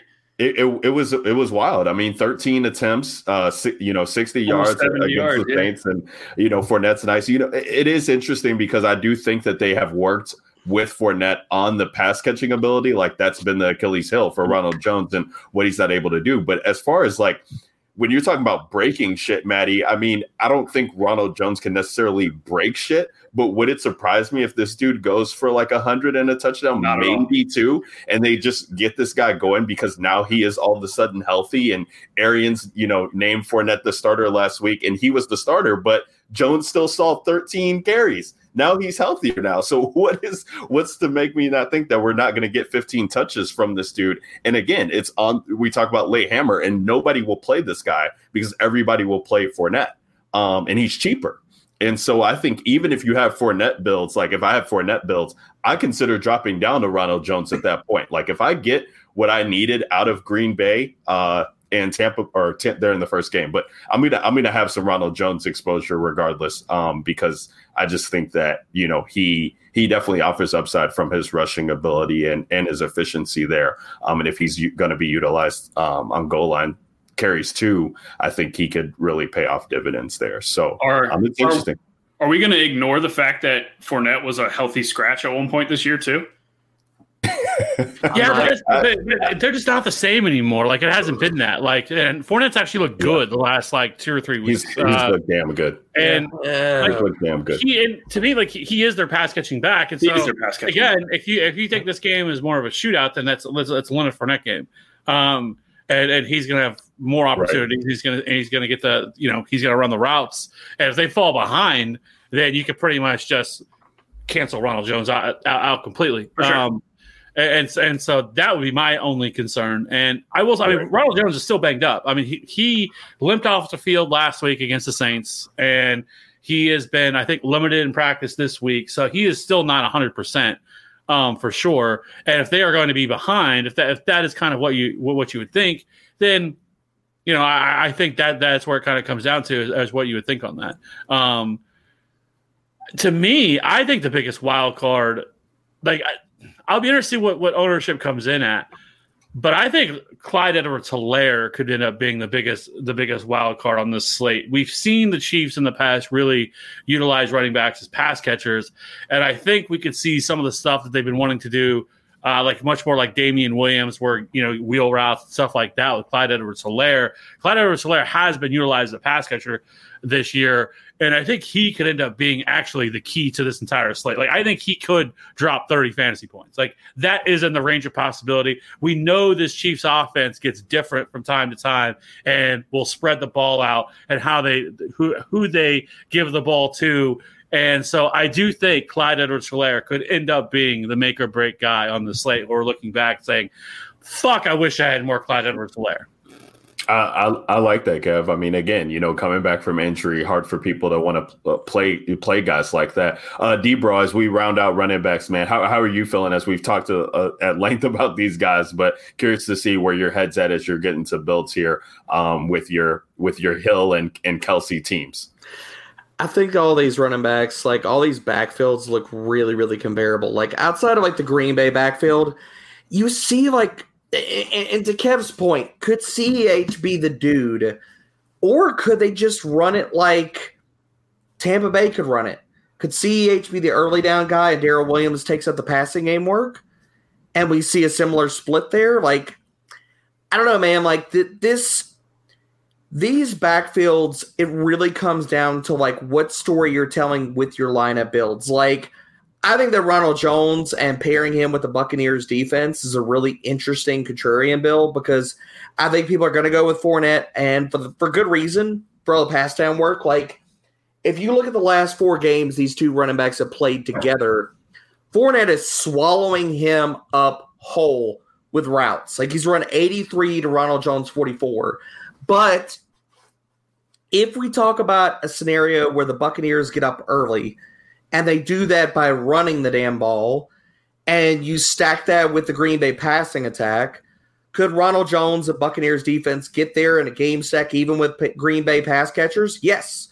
I mean, we've seen that in numerous things like o- over the last few weeks, like stacking a defense in the same game stack. Like just because they score a shit ton of points and stuff like that does not mean that like the game script can't go. That like these these builds for a passing attack with a running back and the defense on the other side can't hit the optimal. That can absolutely happen.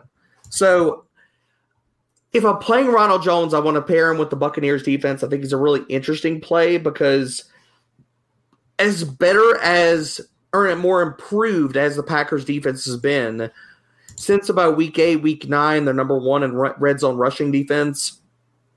But teams can still, if they want to impose their will and run the damn ball on them, they still have had the ability to do that. Now, Ronald Jones has like next to nothing as far as like involvement in the passing game. So literally you're playing for the Buccaneers to be truck sticking them or get out early, and that's the way that they do it. But I do think that he's really interesting because I think that he's if people are looking at the running backs on this slate, I think Ronald Jones is going to be the fourth or fifth guy that they click in this in in running backs. Like I think CEH is going to probably be more popular. I think Devin Singletary is going to be popular. I think Leonard Fournette's going to be more popular. Then it comes down to is it Aaron Jones or is it Ronald Jones? And who are you going to play? So I think Ronald Jones is going to come in as like at the, at the very top for me, at least the way I'm looking at this slate, as RB4. So I have a lot of interest in him, and um, I, I'm seeing the question here from the chat. I don't really have any interest on Jamaal Williams. Like he got a ton of work, and he actually outproduced Aaron Jones in the red zone last week. He got five touches in the red zone versus Aaron Jones's two. But you look at Aaron eh, Jamaal Williams is going to win. He's a grinder back. He's not going to have much involvement in the passing game. His pass game role has dried up to nothing. Absolutely nothing. Like in the last uh, five games, these two running backs have played together. Aaron Jones has 15 targets. Jamal Jamaal Williams, two. Grand total of two. So a guy that like you're playing him for touchdown equity and the rushing ability, then fuck it. Why aren't we playing Ronald Jones? I'm not playing Jamaal Williams because that that's not a role that I want to attack and covet versus Tampa Bay. Whereas versus Green Bay, you could tell yourself a story where that gets there. Um, so I got interested in Leonard Fournette, but it, uh, it's especially like in trailing or stories like I'm trying to tell myself where Tampa Bay is passing a shit ton and can you pair him with Tom Brady? Because I think that's viable. We saw him catch a touchdown last week. I think it's viable if we think that they're trailing in that sense. So, like we're talking about, am I probably going to get some exposure to Aaron Jones? Sure. Is that probably going to be on my Tom Brady teams? Yeah. Which I think it's viable to go Tom Brady, Leonard Fournette, Aaron Jones, and then figure out what other Tampa pass catchers you want. Because in that story, you're telling yourself – Green Bay probably got up. Tampa's going to be trailing. Leonard Fournette's going to be part of the passing game. And it's really like I keep going back to like, what are you trying to tell yourself with the lineups that you're building? Because uncorrelated, crazy shit, yeah, fine, that could win in a 2% outcome. But if we're playing about like how these games could possibly play out, that's really what I want to hammer on. Um, and, and I like Kev's call. I really think that Darrel Williams, like he's talking about CEH, could be the key. I, I, I really, I'm really curious about what kind of designation that CEH gets. If he comes with a questionable tag again this week, he probably does. But shit, if he doesn't, what does that do for ownership and what kind of role could Darrel Williams still have in this backfield? Darrel Williams is really, really interesting to me. I think the two most interesting running backs for me are Ronald Jones and Darrel Williams on this slate. Yeah, I, I think, like I said, I think Darrel Williams, if they both play and assume they're both full go, I still think Darrel Williams probably sees ten touches, and more of that could actually be pass catching work than than actually rushes. Um, Great. because he's going to be the third down back. Like he is their trusted third down guy. They've been doing that with him for a while, and they trust him in you know in pass catching or in run blocking or pass blocking situations. And so I do think Darrel Williams, like I said, like he definitely should be in a consideration. You know, if you're only playing one or two lineups, then you know I don't know if you want to go that route, but. Yeah, I definitely think Darrel Williams is playing. No one's going to play him. If if Clyde, 100%, if Clyde Edwards plays, I think he probably comes in second or third highest owned running back. Agree. He's top three. I think he's Yeah. top three. I mean, are we sure CEH is going to get his main role back? Yeah, I, I think they will. That's a good question. I don't know. Because, like, I mean, he's Could we been see out for split? what's it been a month, Yeah, a month and a half. It's been a little over a month. Yeah, I mean, Yeah, they've shown William- it's all about trust, man. They don't fucking trust Le'Veon Bell's ass. They've Nah, shown that. Bell so they looked trust Darrel Williams. Williams looked good last week. Yeah. no, for sure. That's why I said. I I, know, I, think, I I think he. I think like you want Clyde Edwards-Helaire to play. You want Clyde Edwards-Helaire to not have any sort of. Um, Did they was uh have they been inactivating Darwin Thompson? Like, is there a, He's is there a role basically outside of week 17. He he's been the fourth running back on the depth chart, even behind Le'Veon. No, I'm Like- saying is there a, is there like a giveaway? Like if somebody were to be inactive, that it would be okay. Ceh is going to get good reps, or if like they kept like another running back up, then they, we would, it would be a key that you know Ceh is kind of more of an emergency. Like I guess that's, Oh, that's the situation I'm trying to you know figure out. so so I- here- I here's my whole thing. Could CH be the between the twenties guy, and then Daryl Williams still get the red zone work and the passing work, like the work that we really, really want? The thing is, though, the thing is, though, we have to keep in mind is that the Chiefs, though, um, throw the ball so much, and I mean, so even though, like, I don't think I would be shocked if Clyde Edwards-Helaire end up with like 17 rushes. Like, Oh yeah, I don't think Yeah. that's happening. I think he probably comes in 12, 15 at the absolute max, right? I, but I do think he can still get four to five targets in this game, and I still think that you could probably expect the same four to five for Darrel Williams as well. And depends on where those come. Do they come inside the red zone? I do mhm. think that they would probably trust Darrel Williams a little bit more inside the red zone, and you know, like I said, like this is a team that does a really good job of scheming, you know, the running backs in space and you know wheel routes and all that have kind of was kind of their bread and butter, especially like with Damien Williams last year. Uh, they did that a lot. I feel like that Clyde Edwards-Helaire is probably better suited for some of those things than Darrel Williams. Like Darrel Williams is, is more than a capable pass catcher, but I don't think that he is somebody that um, I I don't think he's as good of a pass catcher as Clyde Edwards-Helaire is. So I do think Hmm. Clyde Edwards-Helaire is still going to have a role in the passing game. Yeah, I guess my concern is just we've got no clue what CEH's role is going to be, and projecting that as Well, yeah, I, do. I, I don't disagree with skill sets and stuff like that. Every- My every- thing like, everything they've are said- the coaching? Like I said, stats? everything they've said about him la- was last week that he looked great in practice, and it was the entire plan the entire time was to not rush him back and to get him back for practice, and then to shut him down, and then get him ready for this week. Th- that was the plan. And so far, he's practiced every week. He's practiced every practice, and I think that was probably by design. So I would expect for him to be full go. Yeah, and I, you know we we talk about it a lot, and as we you know are moving the pod along here, and we get it into tight ends and defenses. Just with running back here, you know, I feel like you got to treat these situations like how you would treat them.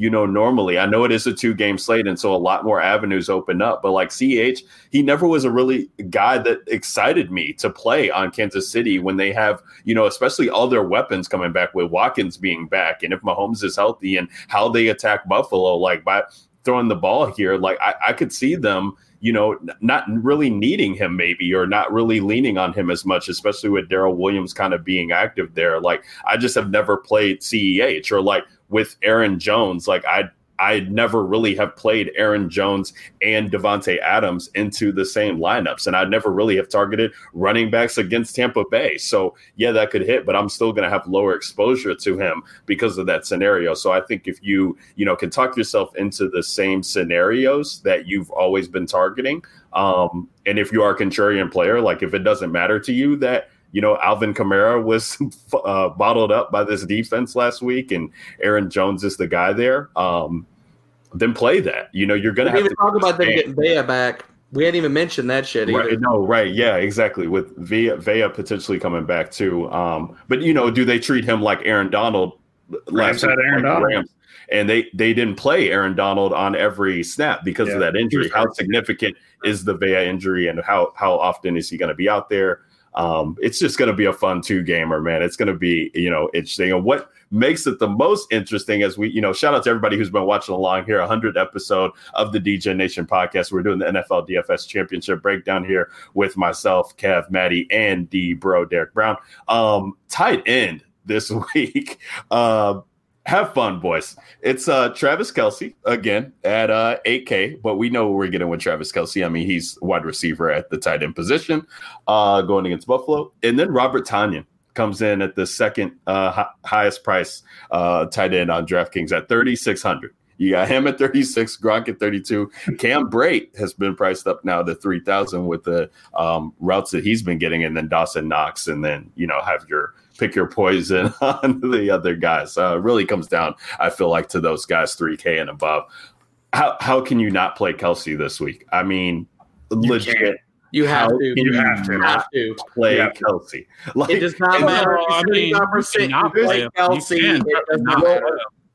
No, and and, and injury Kev, is the only thing that you feel like, well, like there is like this. There, I have no evidence to back this up. I have nothing other than just in the back of my head of like you watch like Travis Kelce goes for like four for forty or something like that. And while that's still great because he can still outscore all the other tight ends, but that's still a top score tight end. but at 8K, it could end up it could end up being the difference in you know the slate, right? So I will have some. I'm definitely gonna have some lineups without Travis Kelce. It's not gonna be a lot, it's just going to be some lineups without Travis Kelce because he is definitely he's definitely going to be the highest owned guy on this entire slate. There's no doubt in my mind. 100%. He's probably going to be like 80 percent plus um, in terms of ownership, and so it is really thin because Robert Tonyan certainly uh, has a 20 point ceiling. Uh, I, th- I think he could probably get there.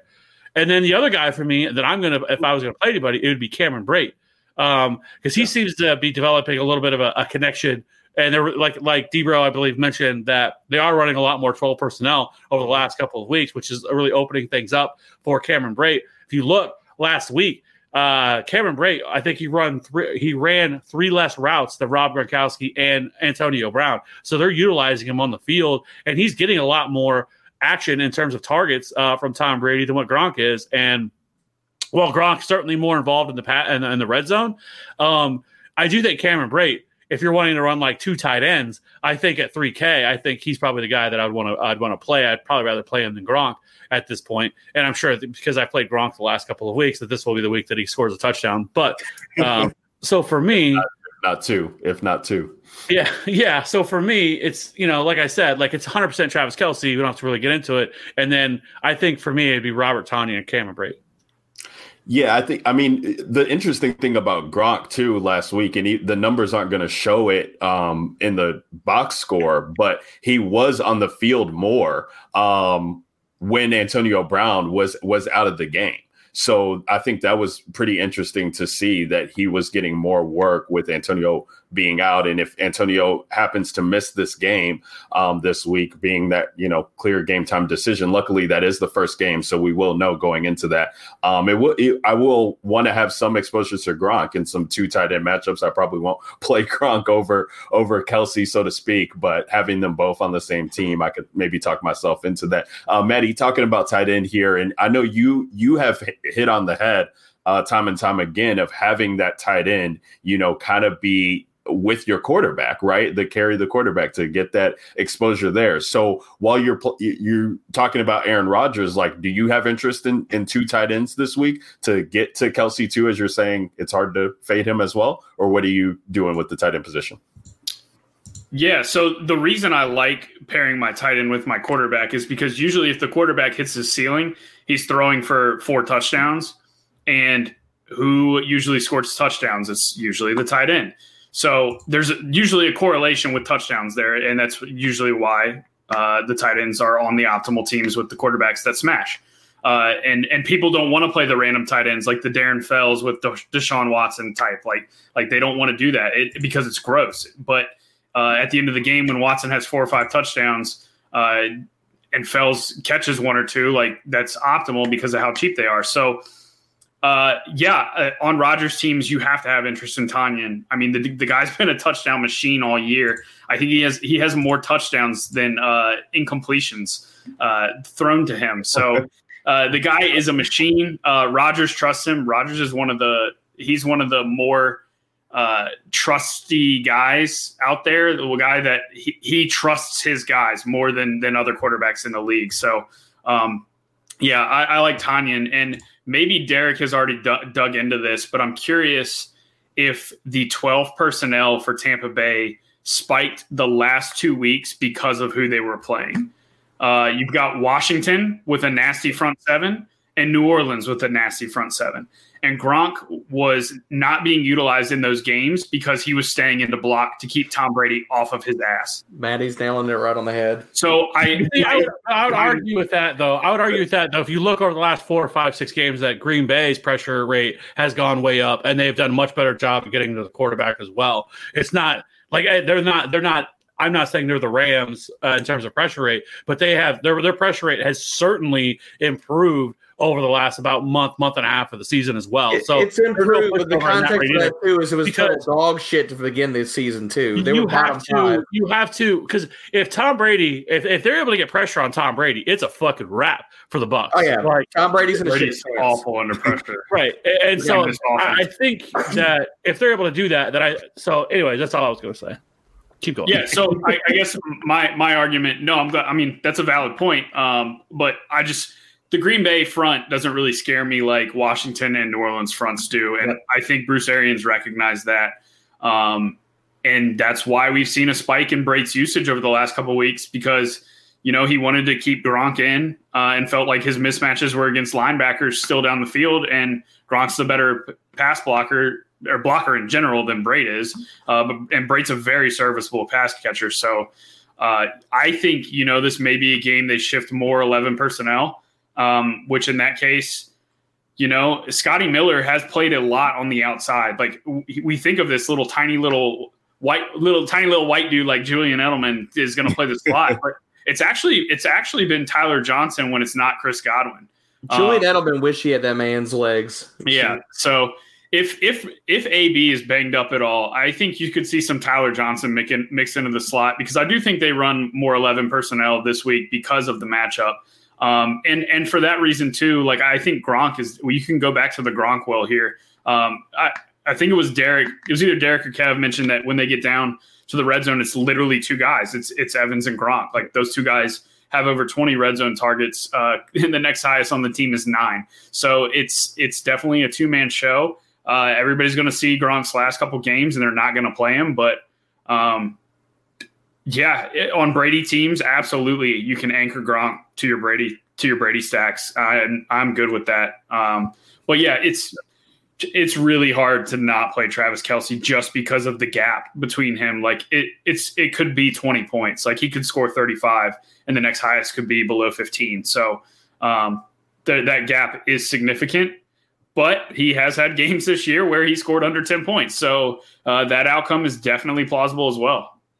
Yeah, and, and Derek, as we toss it to you, man, because I, I think that the three of us are kind of in agreement. It is hard to kind of fade Kelce there, but I, I, I to Kev's point though too, you know, on a on a two game slate, I think you have to ask yourself, you know, especially as we talk about, and you're playing both of them, Derek. It sounds like, or at this point, you're trying to build teams with both Hill and Kelce, but I think it does, you know, have some merit because the best uh, tight ends other than Kelce are in that first game, right? So if you do have an Aaron Rodgers teams and you're playing, you know, Tonyan and you have like Kelce and your choices between Kelce or Hill in the flex, like to go Hill instead and just hope that you get like Yep. a nuclear game from Hill when Kelce's ownership is going to be crazy. Or the same thing for Gronk. If you're playing Gronk or Brate and you have that Brady team that has, again, that one Chiefs mega guy in the flex, like to go to them or, or possibly to Stefon Diggs if that's how you're feeling too. Like just to not, just to look at those teams and the thing that I like in 20 max and Kev talks about this in showdowns is making teams that are kind of similar, but uh, they have like one or two things that are different with them to get that Mhm. exposure to get first. And I like doing that it, just in the 20 max in general, you know, building teams that have multiple teams that have Kelce in the lineup, but maybe I have a Tonyan team, a Brate team, a Gronk team at the tight end position. And then I can make, you know, multiple options there um, to move uh, Kelce to play Hill. Um, but I'm curious to see where you're at, Debro, with the tight end position in general this week. I mean, dude, I love Kelce. Um, if I'm running three max, I'm probably running him on all three of my teams, uh, if not two of my teams. The the part that Maddie's talking about anchoring your tight end to your quarterback and stuff, the part on a on a, on a two gamer that I really want to bring up here is that I think two tight end is extremely viable. I think where all the price points are for all these damn tight ends, they're all sub four. So we're looking at like value on a slate and sub 4K guys, what are your expectations out of those guys? 12 points, 10 points, and you're like, let's go. Like, let's go. Like, I, I'm fine with that. So you're looking at these tight ends, they catch a touchdown. The way that I want to attack tight end is I want to play Kelce. I'm playing all the fucking Kelce. Don't give a shit. Like, that's my other wide receiver. If I want Right. to play two wide receivers and Kelce, I'm counting as my third wide receiver. They could possibly get like 45 freaking targets. Then you go Diggs, you go Adams, and you go Kelce, or you go two of those other wide receivers and you pair them with Kelce. That trio has the ability to get 40 to 45 targets on this slate. The part that I want to bring up these other tight ends is where Maddie is talking about anchoring those to your quarterback. That's easy as shit if you run two tight ends and you put this other guy in the flex and you look at Kelce as a wide receiver Bingo. and you are on your Rodgers teams, here's Tonyan. On my Allen team, here's Dawson Knox. We haven't talked about yet. Kansas City struggles against short passing. They've struggled against tight ends religiously over the last two to three years. Dawson Knox's routes per drop back are going up. I'm not playing them on any teams that are not Josh Allen, but on my Josh Allen teams, like, yes, if I'm playing Rodgers, give me some Tonyan. If I'm playing Brady, give me some Gronk. If I'm playing Josh Allen, give me some uh, Dawson Knox. That is where I want to go with this slate. I want to run two tight end. If I'm not going to go with a super cheap wide receiver, like playing Dawson Knox versus Isaiah McKenzie as a super cheap piece with Josh Allen is crazy interesting to me this week. And it's probably going to give me some diarrhea because I'm going to stress over it all the way up to fucking lock but like that's where I really go want to go. I went too tight end on set on slates before that. I really think it's viable here because you're not going to find many guys that are sub 4K that have the same type of floor and ceiling combination and getting you 10 to 15 points at sub 4K as any one of these tight ends, considering all their red zone roles. So, yeah, give me the tight two, tight, two tight end builds. I'm going to play all the fucking Travis Kelce and I'm going to stack the other tight ends with whatever quarterback that I'm playing. If I'm playing Mahomes, then fine, play Kelce and go a wide receiver from another damn game. I'm not going too tight end on that build, but every other one of them, fuck yes, let's go. I love it. I, I do I do agree a lot. I think that was a really good point that Ryan made that brought up about you know maybe uh, late swapping your uh, Kelce to Hill because Yeah, I do I think that. that. that is a smart move, especially for teams that maybe you hit on a few pieces and you don't feel great about that team and you're looking to capture upside. Because I definitely think in terms of ceiling, I think Tyreek Hill certainly has the high, higher ceiling between the two of them, and they're going to be lower owned. So I do think that was a really good point to go back and kind of look at uh, review your teams that you have um, after that first game and kind of see where you stand and maybe making some late swaps from Kelce to Hill. I do think that's a really uh, nice move. Yeah, and, and and it's one thing that just nobody does, and I mean, and I, I'm guilty of that too. And We're I'm not sitting playing there for cash. We're playing for first, boys. exactly. Like, what You're want. play- we want playing third. for first. You're playing for first, and you're looking at your teams, and like you know, how many people are going to say, "I don't want to play Kelce as well too," or "I I don't." Not want to have Kelce on my team. So if they are playing a tight end, as Derek's saying, the chances are is they got Kelce in that flex position, even if they are maybe playing Kelce and Tyreek Hill as well too with Patrick Mahomes. But to just have teams that just have Hill on them without Kelce, you're going to be, you know, so contrarian already um, that if you hit on those earlier pieces, it, it might be the difference of, of taking first and not splitting that potentially with somebody else um, and leaving more money on the table potentially too, um, as he's cheaper. Well, because Um, if you went Rodgers and Tonyan at the beginning of the game and they both smash, and like you went Rodgers, Tonyan, Adams, or you went Brady, Evans, Godwin, and Gronk, and that smashed, Hmm. and you're looking at walking into the second game, and you're like, okay, who's going to be the higher owned guy? I'm in 15th place, 20th place. What are the combinations of guys that are above me? Okay, here's the 2v2s, here's the salaries. What are we looking at for ownerships? We're playing for freaking first. At 15th or 20th place, you know you're cashing. That doesn't fucking matter. What matters is you want to go to first and you're playing ownership. So who are these other schmoes not playing and who's possibly how much salary they got left? Those are the things. If you're talking about a sweat, you got to be looking at walking into that second game.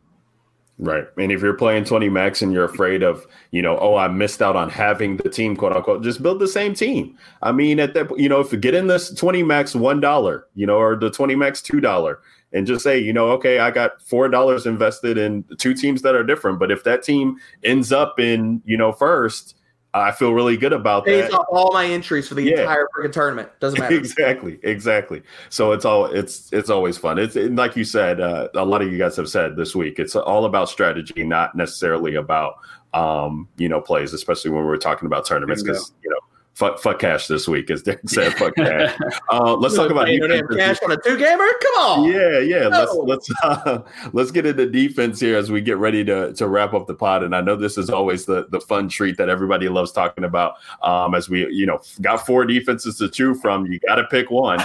Um, so uh, I do like getting to Tampa Bay at, at twenty seven hundred, um, just because they are the cheapest. I mean, I you know what do you what do you what are we talking about here? Like, um, who can get a defensive touchdown? Like, who can you know? who's going to get i guess the chiefs are interesting because the buffalo passes so much like the, they're at arrowhead. Like can we get a special teams touchdown after them? Josh allen's going to have to throw a ton. Like can the honey badger get one or one of these other guys in the secondary? Like sure. So i mean they're 3100 they're still $500 cheaper than green bay.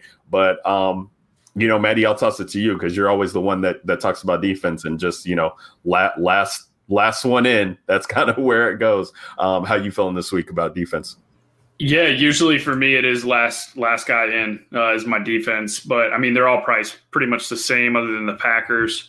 Uh, Right. I'm with you. I like the Chiefs just because of how much Buffalo is going to throw, and it hasn't really mattered all year uh, playing road games because there hasn't been fans, but now they're starting to let fans back in the stadiums, and we saw both Lambeau and Arrowhead had fans last weekend, so um, that is a big deal uh, heading into Arrowhead with fans there. So. Yeah, I the if I was picking one, the Chiefs would be my top one, and then Green Bay would be my number two because they're at home as well, and we know Brady's going to throw a ton, and if Brady gets under pressure at all, uh, he's he's got issues under pressure. Um, I mean, I don't really see a need to play the Bucs uh, against Aaron Rodgers. He's not going to turn the ball over at home, and their defense just isn't very good in general. But I'd be I'd be okay with the Bills if you need the sa- the three hundred in salary they're they're fine. I don't like playing guys against Patrick Mahomes, obviously, but it's defense. And and like you guys said, maybe maybe you've got McKenzie uh, on your team and he returns a punt and you get a double dip. Uh, Well, you could- touchdown or You something. say the same thing with the Chiefs too with Mecole Hardman because he returns. true. punts. So um, For he sure. does the same. So uh, I'm right with you. Packers and Chiefs uh, log out. d how you feeling Chiefs are number one. Um, if I'm going for the savings, I, I, I get the argument for the Packers and playing both home teams. Um, it's probably Packers and Buccaneers for me um, if I need the money. um, only because I want defenses that could pressure. Green Bay has been better, but like I said, like they started off the, the year, they were bottom five in pressure rate. So at that point, you got nowhere to go but up, unless you're just going to stay sucking ass all year. So you know, there's that. But really, it's Chiefs. Um, I want to prioritize um, trying to get to. If it's a second and you're like, look, ah, I can't fit anybody else. I think the Buccaneers make some sense. Um, their secondary has been ha, has some definite cracks in the pavement. They can pressure. Um, again, I think they're going to be more of the more contrarian, and I think if people are going to play defenses, I think the Buccaneers are probably going to be the lowest on of the four, um, considering the Bills just went for a freaking defensive touchdown um, last week. Um, so yeah, I think it's Chiefs and it's probably Buccaneers, and that's that's probably where I'm going to go. I, I just in the way that builds are kind of taking me, I have a really really hard time, um, at least right now, getting to any Packers. Yeah, Packers at thirty six hundred, nine hundred dollars more than Tampa Bay. You know, you can do a lot with that that salary, um, so to speak, especially at the running back position, um, too. The way those guys are priced, so um, could could make a little bit of a difference there, and they are the highest price, so that makes it tough. Um, they probably garner some ownership there too, but uh, that is going to do it for the 100th episode, or at least the breakdown of the slate of the 100 episode. You know, shout out to everybody who's been rocking with us. Alden Rovers, I see you there in the chat, man. Appreciate that super chat for the advice all year. And, you know, shout out to Reggie Wilson also in the chat of sell me why I should listen to you guys. Well, Reggie, you know, there's not, I'm not really going to try and sell you. You're obviously here. We appreciate that. Um, but, you know, man, uh, we just are genuine. I mean, we've been doing 100 episodes of this. Um, I, I talk about it a lot. I mean, Kevin and I have butted heads so much over the years, whether it's been on the TFA show or the DJ Nation show. Uh, but at the end of the day, man, I love you know being here at TFA and I know the rest of the guys too, just just because how it's been treated. I mean, we come on here, we shoot the shit, we don't try and you know sell you on too much of the the boring kind of analytics type of stuff, but it always is fun having Derek on because you dive in a lot more than I do, my man. So you know we do like. Dude, you're giving the nice answer here. The the real answer is listen, don't listen. If you want to like go back and fact check like previous episodes, these dudes are sharp as shit and you're going to hear a shit ton more hits than misses. So go. The proof is in the pudding. Go back to listen to other episodes. Go compare slates. These guys know what the hell they're talking about. That's why you listen. Ryan we, can't we, say that because he's trying to be the amicable host. I can come in here and and, and wreck some well, shit. Got, so that, that's where we're at. I got to I got to stick on brand with my monologue. I know you're trying to. I know. Uh, no, but yeah, and we appreciate you going back to listen too. I mean, get them get them ratings up, get them likes up, get the get the views up. We we always appreciate people going back to listen to uh to uh the YouTube channel or to the pod. So and we'll be, you know, we're gonna be back. We're we're we hopefully and sh- you know, everybody who's here, Maddie had this question um, earlier uh, that he wanted us to ask. You know, tell us what we can do better. Tell us what you want to see with the show, what we can improve on. I mean, it's it's been great this year uh, for TFA to have all the video elements that are coming on. We've really killed it with the YouTube channel. Shout out to all of our subscribers who have been there, uh, 1K plus um, subscribers over the year. We have really done nothing before this year on the YouTube channel. Um, you know, been utilizing StreamYard. That's been a help um, for us and all of our avenues um, for the podcast and for the videos that we put out uh, throughout the platform. So, you know, we're always trying to add in new elements, and we'll probably have one next year for the 2021 season. So stay tuned for that. Um, and it's been fun, but we can't do the 100 show without you know talking about best memories, best moments on the show. I mean, my goodness, we there are so many. How can we break down one? I actually I actually have two. Um, and one is going to talk awesome. about one of the original one of the original members of the show. Shout out to Elliot Christ. Um, you know, Kevin and I have, Kevin and I have joked about this time and time again. You know, couldn't do a show because of uh, Deshaun Watson injuring his ACL. I mean, that was one of my most memorable moments. I think Kev, uh, that was the first time I'd seen Kev like absolutely flabbergasted about something that somebody said, like thinking that he was joking. And then we show up to do the show, and lo and behold, that that's how it went. So uh, we still we still had fun with that. And then uh, the second one's got to be the Mike Davis from this year uh, yeah. at 4K. I mean, that was some epic stuff that we had on the pod. Probably 20, 25 minutes of talking about whether or not Mike Davis was a good play at 4K, and he goes out and gets like eight DraftKings points or whatever um, at 4K though. Um, but it was still fun. It's still, you were able to catch that week if you played them, so that's fun. But uh, yeah, man. Uh, Kev, t- talk to the people, man. What, what's your one of your favorite, or what's one or some of your favorite moments of the hundred episodes? I got two things. One, the first one I'll say is probably either Dan Arnold week uh, was definitely Yes. amazing. Yes. The way that, Yep. that all happened and transpired, and us just kind of talking it through, and then finally like, fuck it, it's Dan Arnold week, we're doing it, and then Ryan being like, no, I'm playing Josh Hill, and uh, uh, Yep, yep, yep. and then Shout I think Josh Hill, that motherfucker. And then also in the same light of tight ends, uh, Tyler Kroft week was also uh, awesome Oh, because yeah. I was all about the Tyler Kroft life Yeah. um, that week that he they were playing the Browns, and he went out and uh, he was like less than one percent owned on that slate.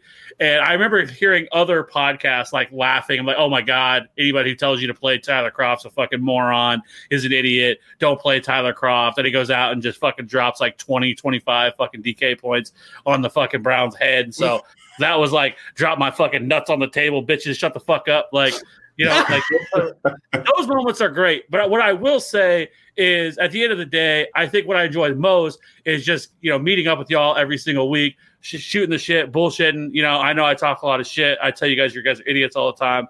But at the end of the day, you guys, you, you guys are fam, and it's been awesome the last couple of years doing this every single week. I look forward to it. It's one of my most uh, things I look forward to the most. So I do appreciate having you guys here, Derek. You know, you- you're you might not be TFA, but you're part of the fam anyways. So uh, you're like our cousin, and uh, you just, you know, so I, I appreciate everybody and all the work you guys have done.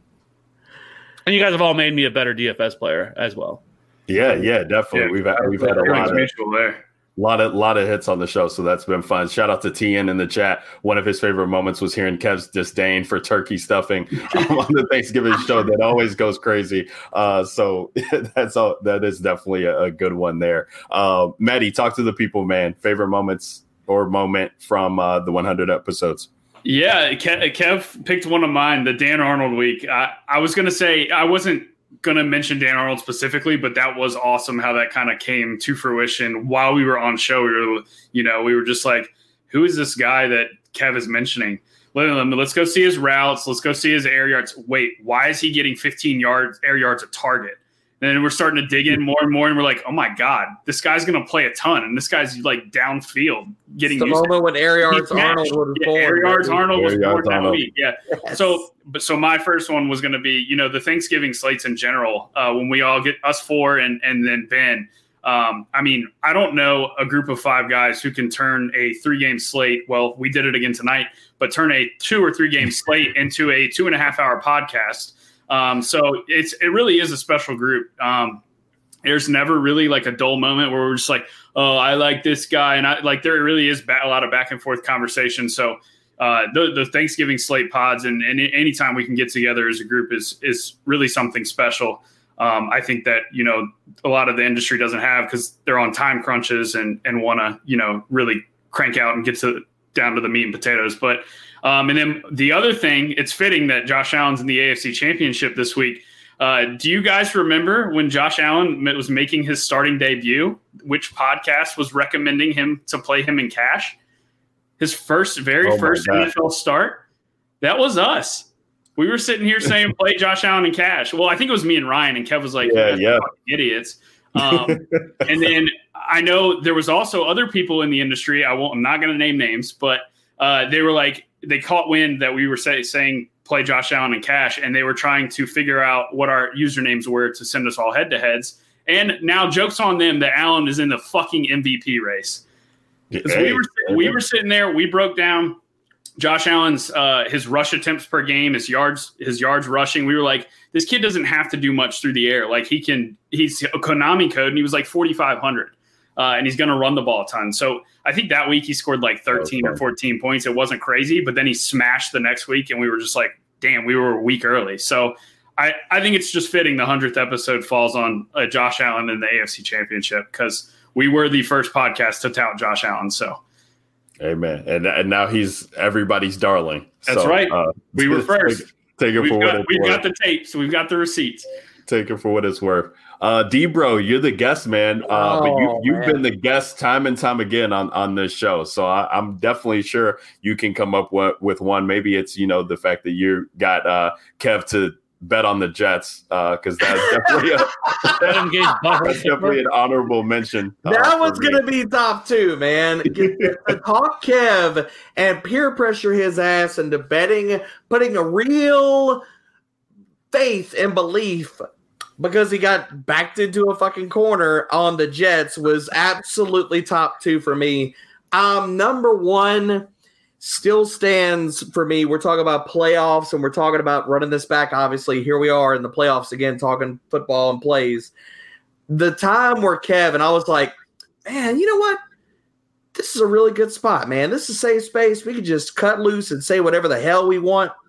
Whenever Maddie and I were talking about fading Michael Thomas, and Kev just looked at me straight and he was like, Y'all are fucking idiots. that was one of the best times on this show ever, and I will never forget that, man. Um, I mean, I, I talked to y'all in DMs. Maddie knows it specifically. I almost missed this show, and I went to the freaking doctor, got on meds and stuff like that, fighting all kinds of bronchitis and shit so I could have a voice to get on here. I was not going to miss this 100th episode. It is a fantastic thing when you could possibly get like minded people in this industry that you consider extremely sharp and that are your friends that you consider and chop it up anytime. And I really, really value y'all's opinions. I've loved every single time I've ever had a chance to come on this show. I thank y'all. This is one of the first DFS shows whenever I got into doing DFS, like that I came on, and it has been fantastic. So thank y'all for having me for the 100th, man. I mean, this has been Yeah, man. damn awesome. I never turn down. It does not matter if I'm sick. It does not matter if I'm out of town. It doesn't matter if I'm like running off of uh, damn two hours of sleep. I will never turn down an opportunity to get here and talk football with you guys. It is fantastic, man. I, I love all the interaction. I love all the fact that it's genuine. The things that you get at here that you don't get a lot of a lot of other podcasts that I I pride myself on what we do on my podcast is the ability to go back and forth and being able to call somebody a fucking idiot and being like, look, like, like you need that back and forth, man. Everybody's so damn worried about hugging each other on a freaking podcast. Forget that shit, man. Like, Yeah. you got opinions and you do the research. Push back on somebody. Because the fact of it is, is that if you are worried about these things in your lineups and your process for the week, everybody and their mama's worried about it too. And people need to hear other side of the coin. You ain't got to be nice. Say it how it is. Talk about your process. Talk about your plays. Because that's what makes all of us and everybody else that tunes into it a better DFS and fantasy player. And that's what I love about it, man. Yeah, Derek. I want I want to say too. What was the? Do you remember the one week you're talking about? Uh, just coming on and being welcome here. What was the week we were in the middle of a podcast and Kev just dropped you the link and you just showed up in the middle. Like, Oh, was that this year? Yeah, that was, uh, that was that was a good oh one. my god, that was funny as hell because Maddie, remember what face when I was. came Yeah, on, that was was like, "Whoa!" that dude got knocked out of his chair, man. One Yeah. star reviews and all. that was a nice surprise. That was funny. I, I will say that that's usually how you know if uh, I guess if I if I think you're uh, good or not because that's how Ryan's first ever ever podcast. I'm like I we had never talked and he had never been on a podcast. Like he just started with us and he comes on the pod and like immediately within five minutes I told him he's a fucking idiot. Like, like immediately. And, and what was that over, Kev? What was yeah, that and the worst part is for me though is that it was and actually it was about uh, he was talking about it was the year after remember the Davante Adams we had 20 targets and like like two receptions fucking looked Mhm. terrible Ton of and he was like and so it was it was the a pod right before the season started and Ryan was like, "Hey, you know, my sleeper this year is Davante Adams," and immediately out of his mouth, because like I was like, I was like, "No, you're a fucking idiot. Where Davante Adams is not the fucking guy. Don't fucking pick up or play Davante Adams." And man, real quick, I was I had to be like, "All right." So he was right. All right. So like, that's, that's how that's how I was able to start hosting this shit real quick. Kev was like, "Yo, hey, all right, so you got this Davante Adams call, so that's gonna carry you for a little bit, but you gonna need some other calls." And I said Josh Hill, and he was like, "Nah, you can't be having." Because I think in that same show though, he also hyped Mike Glennon. So like it, there was some give and take. Oh, Like he God, was he was probably. loving Mike Glennon. Oh my god. yeah, stay true, stay true. No, man, we've had, we it, it's been fun, man. We had we've had some fun, and we appreciate. I mean, look, we still got viewers in here, man, and you know I will say that I, you know, I listen to podcasts too uh, all around, and we have some of the most loyal uh, listenership, listener base um, that we have. If anybody can rock with us for two hours and we say some dumbass shit, but uh, you know, we stay true to, to what we do. We never change it up. We do the same type of same type of format. We talk about the same type of plays. We talk about our what works for us. What do, you know, if we have mistakes, we own up to it uh, and admit it right here on the show the very next week. So, uh, and we also you know play guys that we talk about. I mean, a lot of people don't do that. Um, they they say one thing and then they do another. And now, obviously, we talk about all the time with news and late slates, and last week even with Tre'Quan Smith. Okay, we were going to play Tre'Quan because he was active, but if some reason they rule him inactive or whatever, we'll we'll tweet out um, different uh, show team or anything like that. So I do just like how genuine uh, that we do and how, how we have fun. So appreciate everybody for rocking with us for this season. We're going to be back next year for 2021, bigger and better things, and uh, you know more smack talk and, and more wins to come. But the show's not over um we let's get into this uh this build actually before we get the build i want to shout out to uh last fish in the pond here i'm gonna throw him up here watching on the the twitch stream we appreciate you man he wants to uh ask us about our super bowl picks um I know I'm kind of putting you guys on the spot, so I'm going to do mine first. I, I got Chiefs in Tampa. Um, I actually was talking smack on Tampa. I think it was like week four, week five, uh, before the like right before the Green Bay game, talking about man, anybody who's holding those future Tampa tickets and going to be excited about Tampa hosting the Super Bowl with Tom Brady, they're they're idiots. Uh, well, then you know around Thanksgiving when it was looking like they could make the playoffs, uh, I had to get some future bets on, on Tampa Bay playing in the Super Bowl. So uh, you know my my money wants wants Tampa Bay to be in there, so I'm going to pick them here. Uh, I do think that Packers and Chiefs would be pretty exciting to to see too. So, uh, but got to go with what I have money on Chiefs and Tampa for me. Uh, Maddie, what say you for the Super Bowl picks, man? How you feeling? I'm going to go chalky with the matchup, but not chalky with the winner. I'm going to go Kansas City, Green Bay, and Aaron Rodgers brings it home. There's there's two things I don't bet against: Tom Brady and Aaron Rodgers at Lambeau. Uh, it's crazy because they're each playing playing against each other this week. But yeah, I I'm I am Rodgers is a bad man, and he is out on a mission this year. He threw 50 touchdowns. I just I just think he's going to bring it home. So uh, yeah, Green Bay over Kansas City for. Oh, you might get a fucking idiot out of Kevin on that one. I'm going to defer this to Kev on that. I hate this. I don't like. I don't like. I don't like picking because then I feel like I'm jinxing. I'm going to jinx the Chiefs. Oh uh, if, god, yeah, with your team. But, uh, I know but for the for, for the brand, I guess, and for the people, you know, I've avoided this, you know. But I'm gonna I'm gonna go I'm gonna go Chiefs and Packers, and uh, we're running it back, motherfuckers, and we're going for the three peat next year. So I'm gonna go Chiefs Packers. Chiefs take it all. You're already throwing in the three peat, man. Got to get two first. Got to get two. Not one, not two, not three, not four, not five. oh man.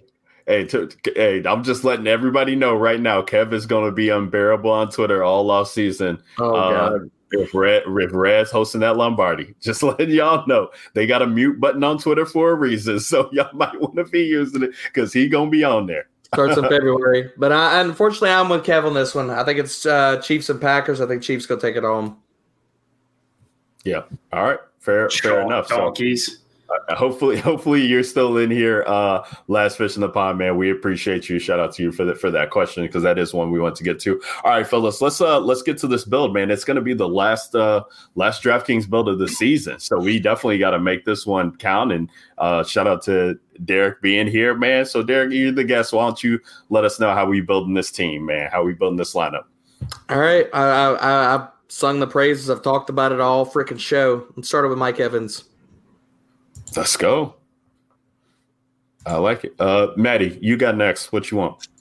Uh, well, if we're getting weird going for first, let's just pair him with Tom Brady. Yeah, baby. Kev, go. Give me Tyreek. Oh shit. Uh, interessante. Let's go MVS wide receiver. So we got Tom Brady, Mike Evans, Tyreek Hill, MVS. Uh, our four people, 5,400 left. Running back uh, positions open, tight ends open, flexes open, defense. Uh, I want to do it, but I don't know if I want to do it.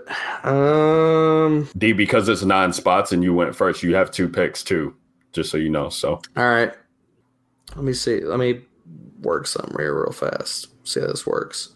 The way that you guys have this built, would it be easier if, if we if we switch off Tyreek and went to Kelce? Hold up here. Hold up. Let me see something here. He play. He, he's he's messing around with the lineup. Uh, if Uh, you guys are, I'm gonna go. go if I get two back to backs, let's go Hel- Kelce and, and Gronk in the flex. So we're swapping out Hill. Now we keep it Hill. You can make it work. Can make it work. Gives us 5,200 for the last three, two running backs and D. Oh, that's right. Never mind. I forgot I did that myself. I had Davante Adams. I had Davante Adams already. I mean. I've, I, I- I've shit talked enough about Mike Evans and talk about two tight ends, man. Um, that's yeah. All right, so I've got guys plugged in too on my end. Well, Ryan, can you read me what we got? yeah. So we got we got Brady running backs wide open. Mike Evans, Tyreek Hill, Valdes-Scantling, Gronk at tight end. I actually put Kelce in the flex because he's in the Okay. later game. Uh, And then defense is open. So Okay, run, run- running backs and defense are open. Running back is no longer wide open. Put Aaron Jones in there. Alrighty. So another running back in a defense. 46 per. Yep. And it's uh yeah, me and you, Kev. So whichever one you take, I'll go. You can play I'll go. any running back you want. I mean, you could just go full game stack in this baby. You could. I keep I keep locking in Davante Adams, and I'm like, oh, never mind. Ryan, I liked I- your point of if you're not if you don't have Adams, Aaron Jones makes a ton of sense and vice versa. If Adams Yeah, doesn't I'd- get there, who gets there? Yep. Yeah. Well, give me uh, give me. I, I'm gonna go Clyde Edwards-Helaire. Cool. 1200 left on the board. Well, if you play the Chiefs. Yeah, I think uh, this this makes sense here. It's you could play Green Bay, but why are you playing them against Tom Brady? I I don't really see that coming to fruition. But um, we got we got 3100 Chiefs in there, 1200 left on the board. I mean, talk about GPP. This is in the NFL 75k huddle, single entry five dollar on DraftKings. Submitting that in with Tom Brady at quarterback, Clyde Edwards-Helaire and Aaron Jones at the running backs, Mike Evans, uh, Tyreek Hill, Valdes-Scantling, Gronk. Kelce, Chiefs D, fading the Buffalo uh, for for you, Kev. I guess fading Buffalo on this roster. Submit that in, and that's going to put a, a bow uh, on the season and on the 100th episode on the DGen Nation NFL DFS Championship breakdown. Fellas, you guys got any last words for the people? I like that That's- team. That was pretty sexy. Let's let's get it. Let's get it. No, I, I think, and also I, I think we should come back. Uh, you know, the week of the Super Bowl and uh, do a showdown slate for the Super Bowl. I'm game. Okay. Let's go. Yeah. All right. God, Godfather has spoken. The season is not over. We'll do a Child, show. please. Uh, Hey, Kev, now don't don't back out if the Chiefs aren't in it. Now. All of the- don't back out now. We don't we don't need I'm a, in. we don't Hey, need a I'm there. situation. no, it probably will even be easier for you to build a showdown. Maybe uh, if uh, once you get over the, you got two weeks to get over the to get over that if it happens. But uh, but yeah, sounds like a lot of us feel like the Chiefs are going to do it this week. Uh, but that's going to do it for the hundred episode here of the uh, DJ Nation podcast. That's going to do it for the NFL DFS Championship breakdown. Shout out to Derek Brown joining us at Dbro underscore FFB is where you can find him on Twitter. If you aren't following him already, you're making a mistake. Go there and do so. Uh, and for the rest of us here of the DJ Nation family, Maddie 2v2, Maddie DFS is where you can find him on Twitter. The Godfather there himself, Child Please at Fantasy Wrath 13 is where you can find him on Twitter, and myself, Ryan Williams at Ryan Alexander underscore W um, is where you can find me on Twitter. We will catch you guys. Oh, the monologue, the monologue man. Ryan Williams, Yes. aka the monologue man. There we go. Ryan Alexander underscore W is where you can find me on Twitter. We wouldn't we wouldn't reach to eleven without the monologue. So uh, definitely definitely have to throw that in there. Uh, that's it for championship uh, weekend, but we are going to see you guys for the showdown slate there going into the Super Bowl 101 episode. Uh, wouldn't wouldn't be right if we didn't get uh get didn't get Super Bowl love and on the show. So we will catch you guys back in two weeks. But until then, have fun and get this money. Peace. Think you tell me what to do? Know who you're talking to? Used to the way the war. I see what you got, and ounces. But that's a boy. Yeah, that's a little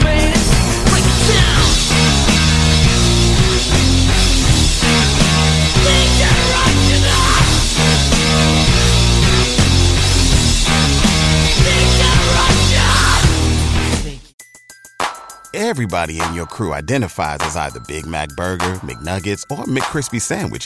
But you're the filet fish Sandwich all day.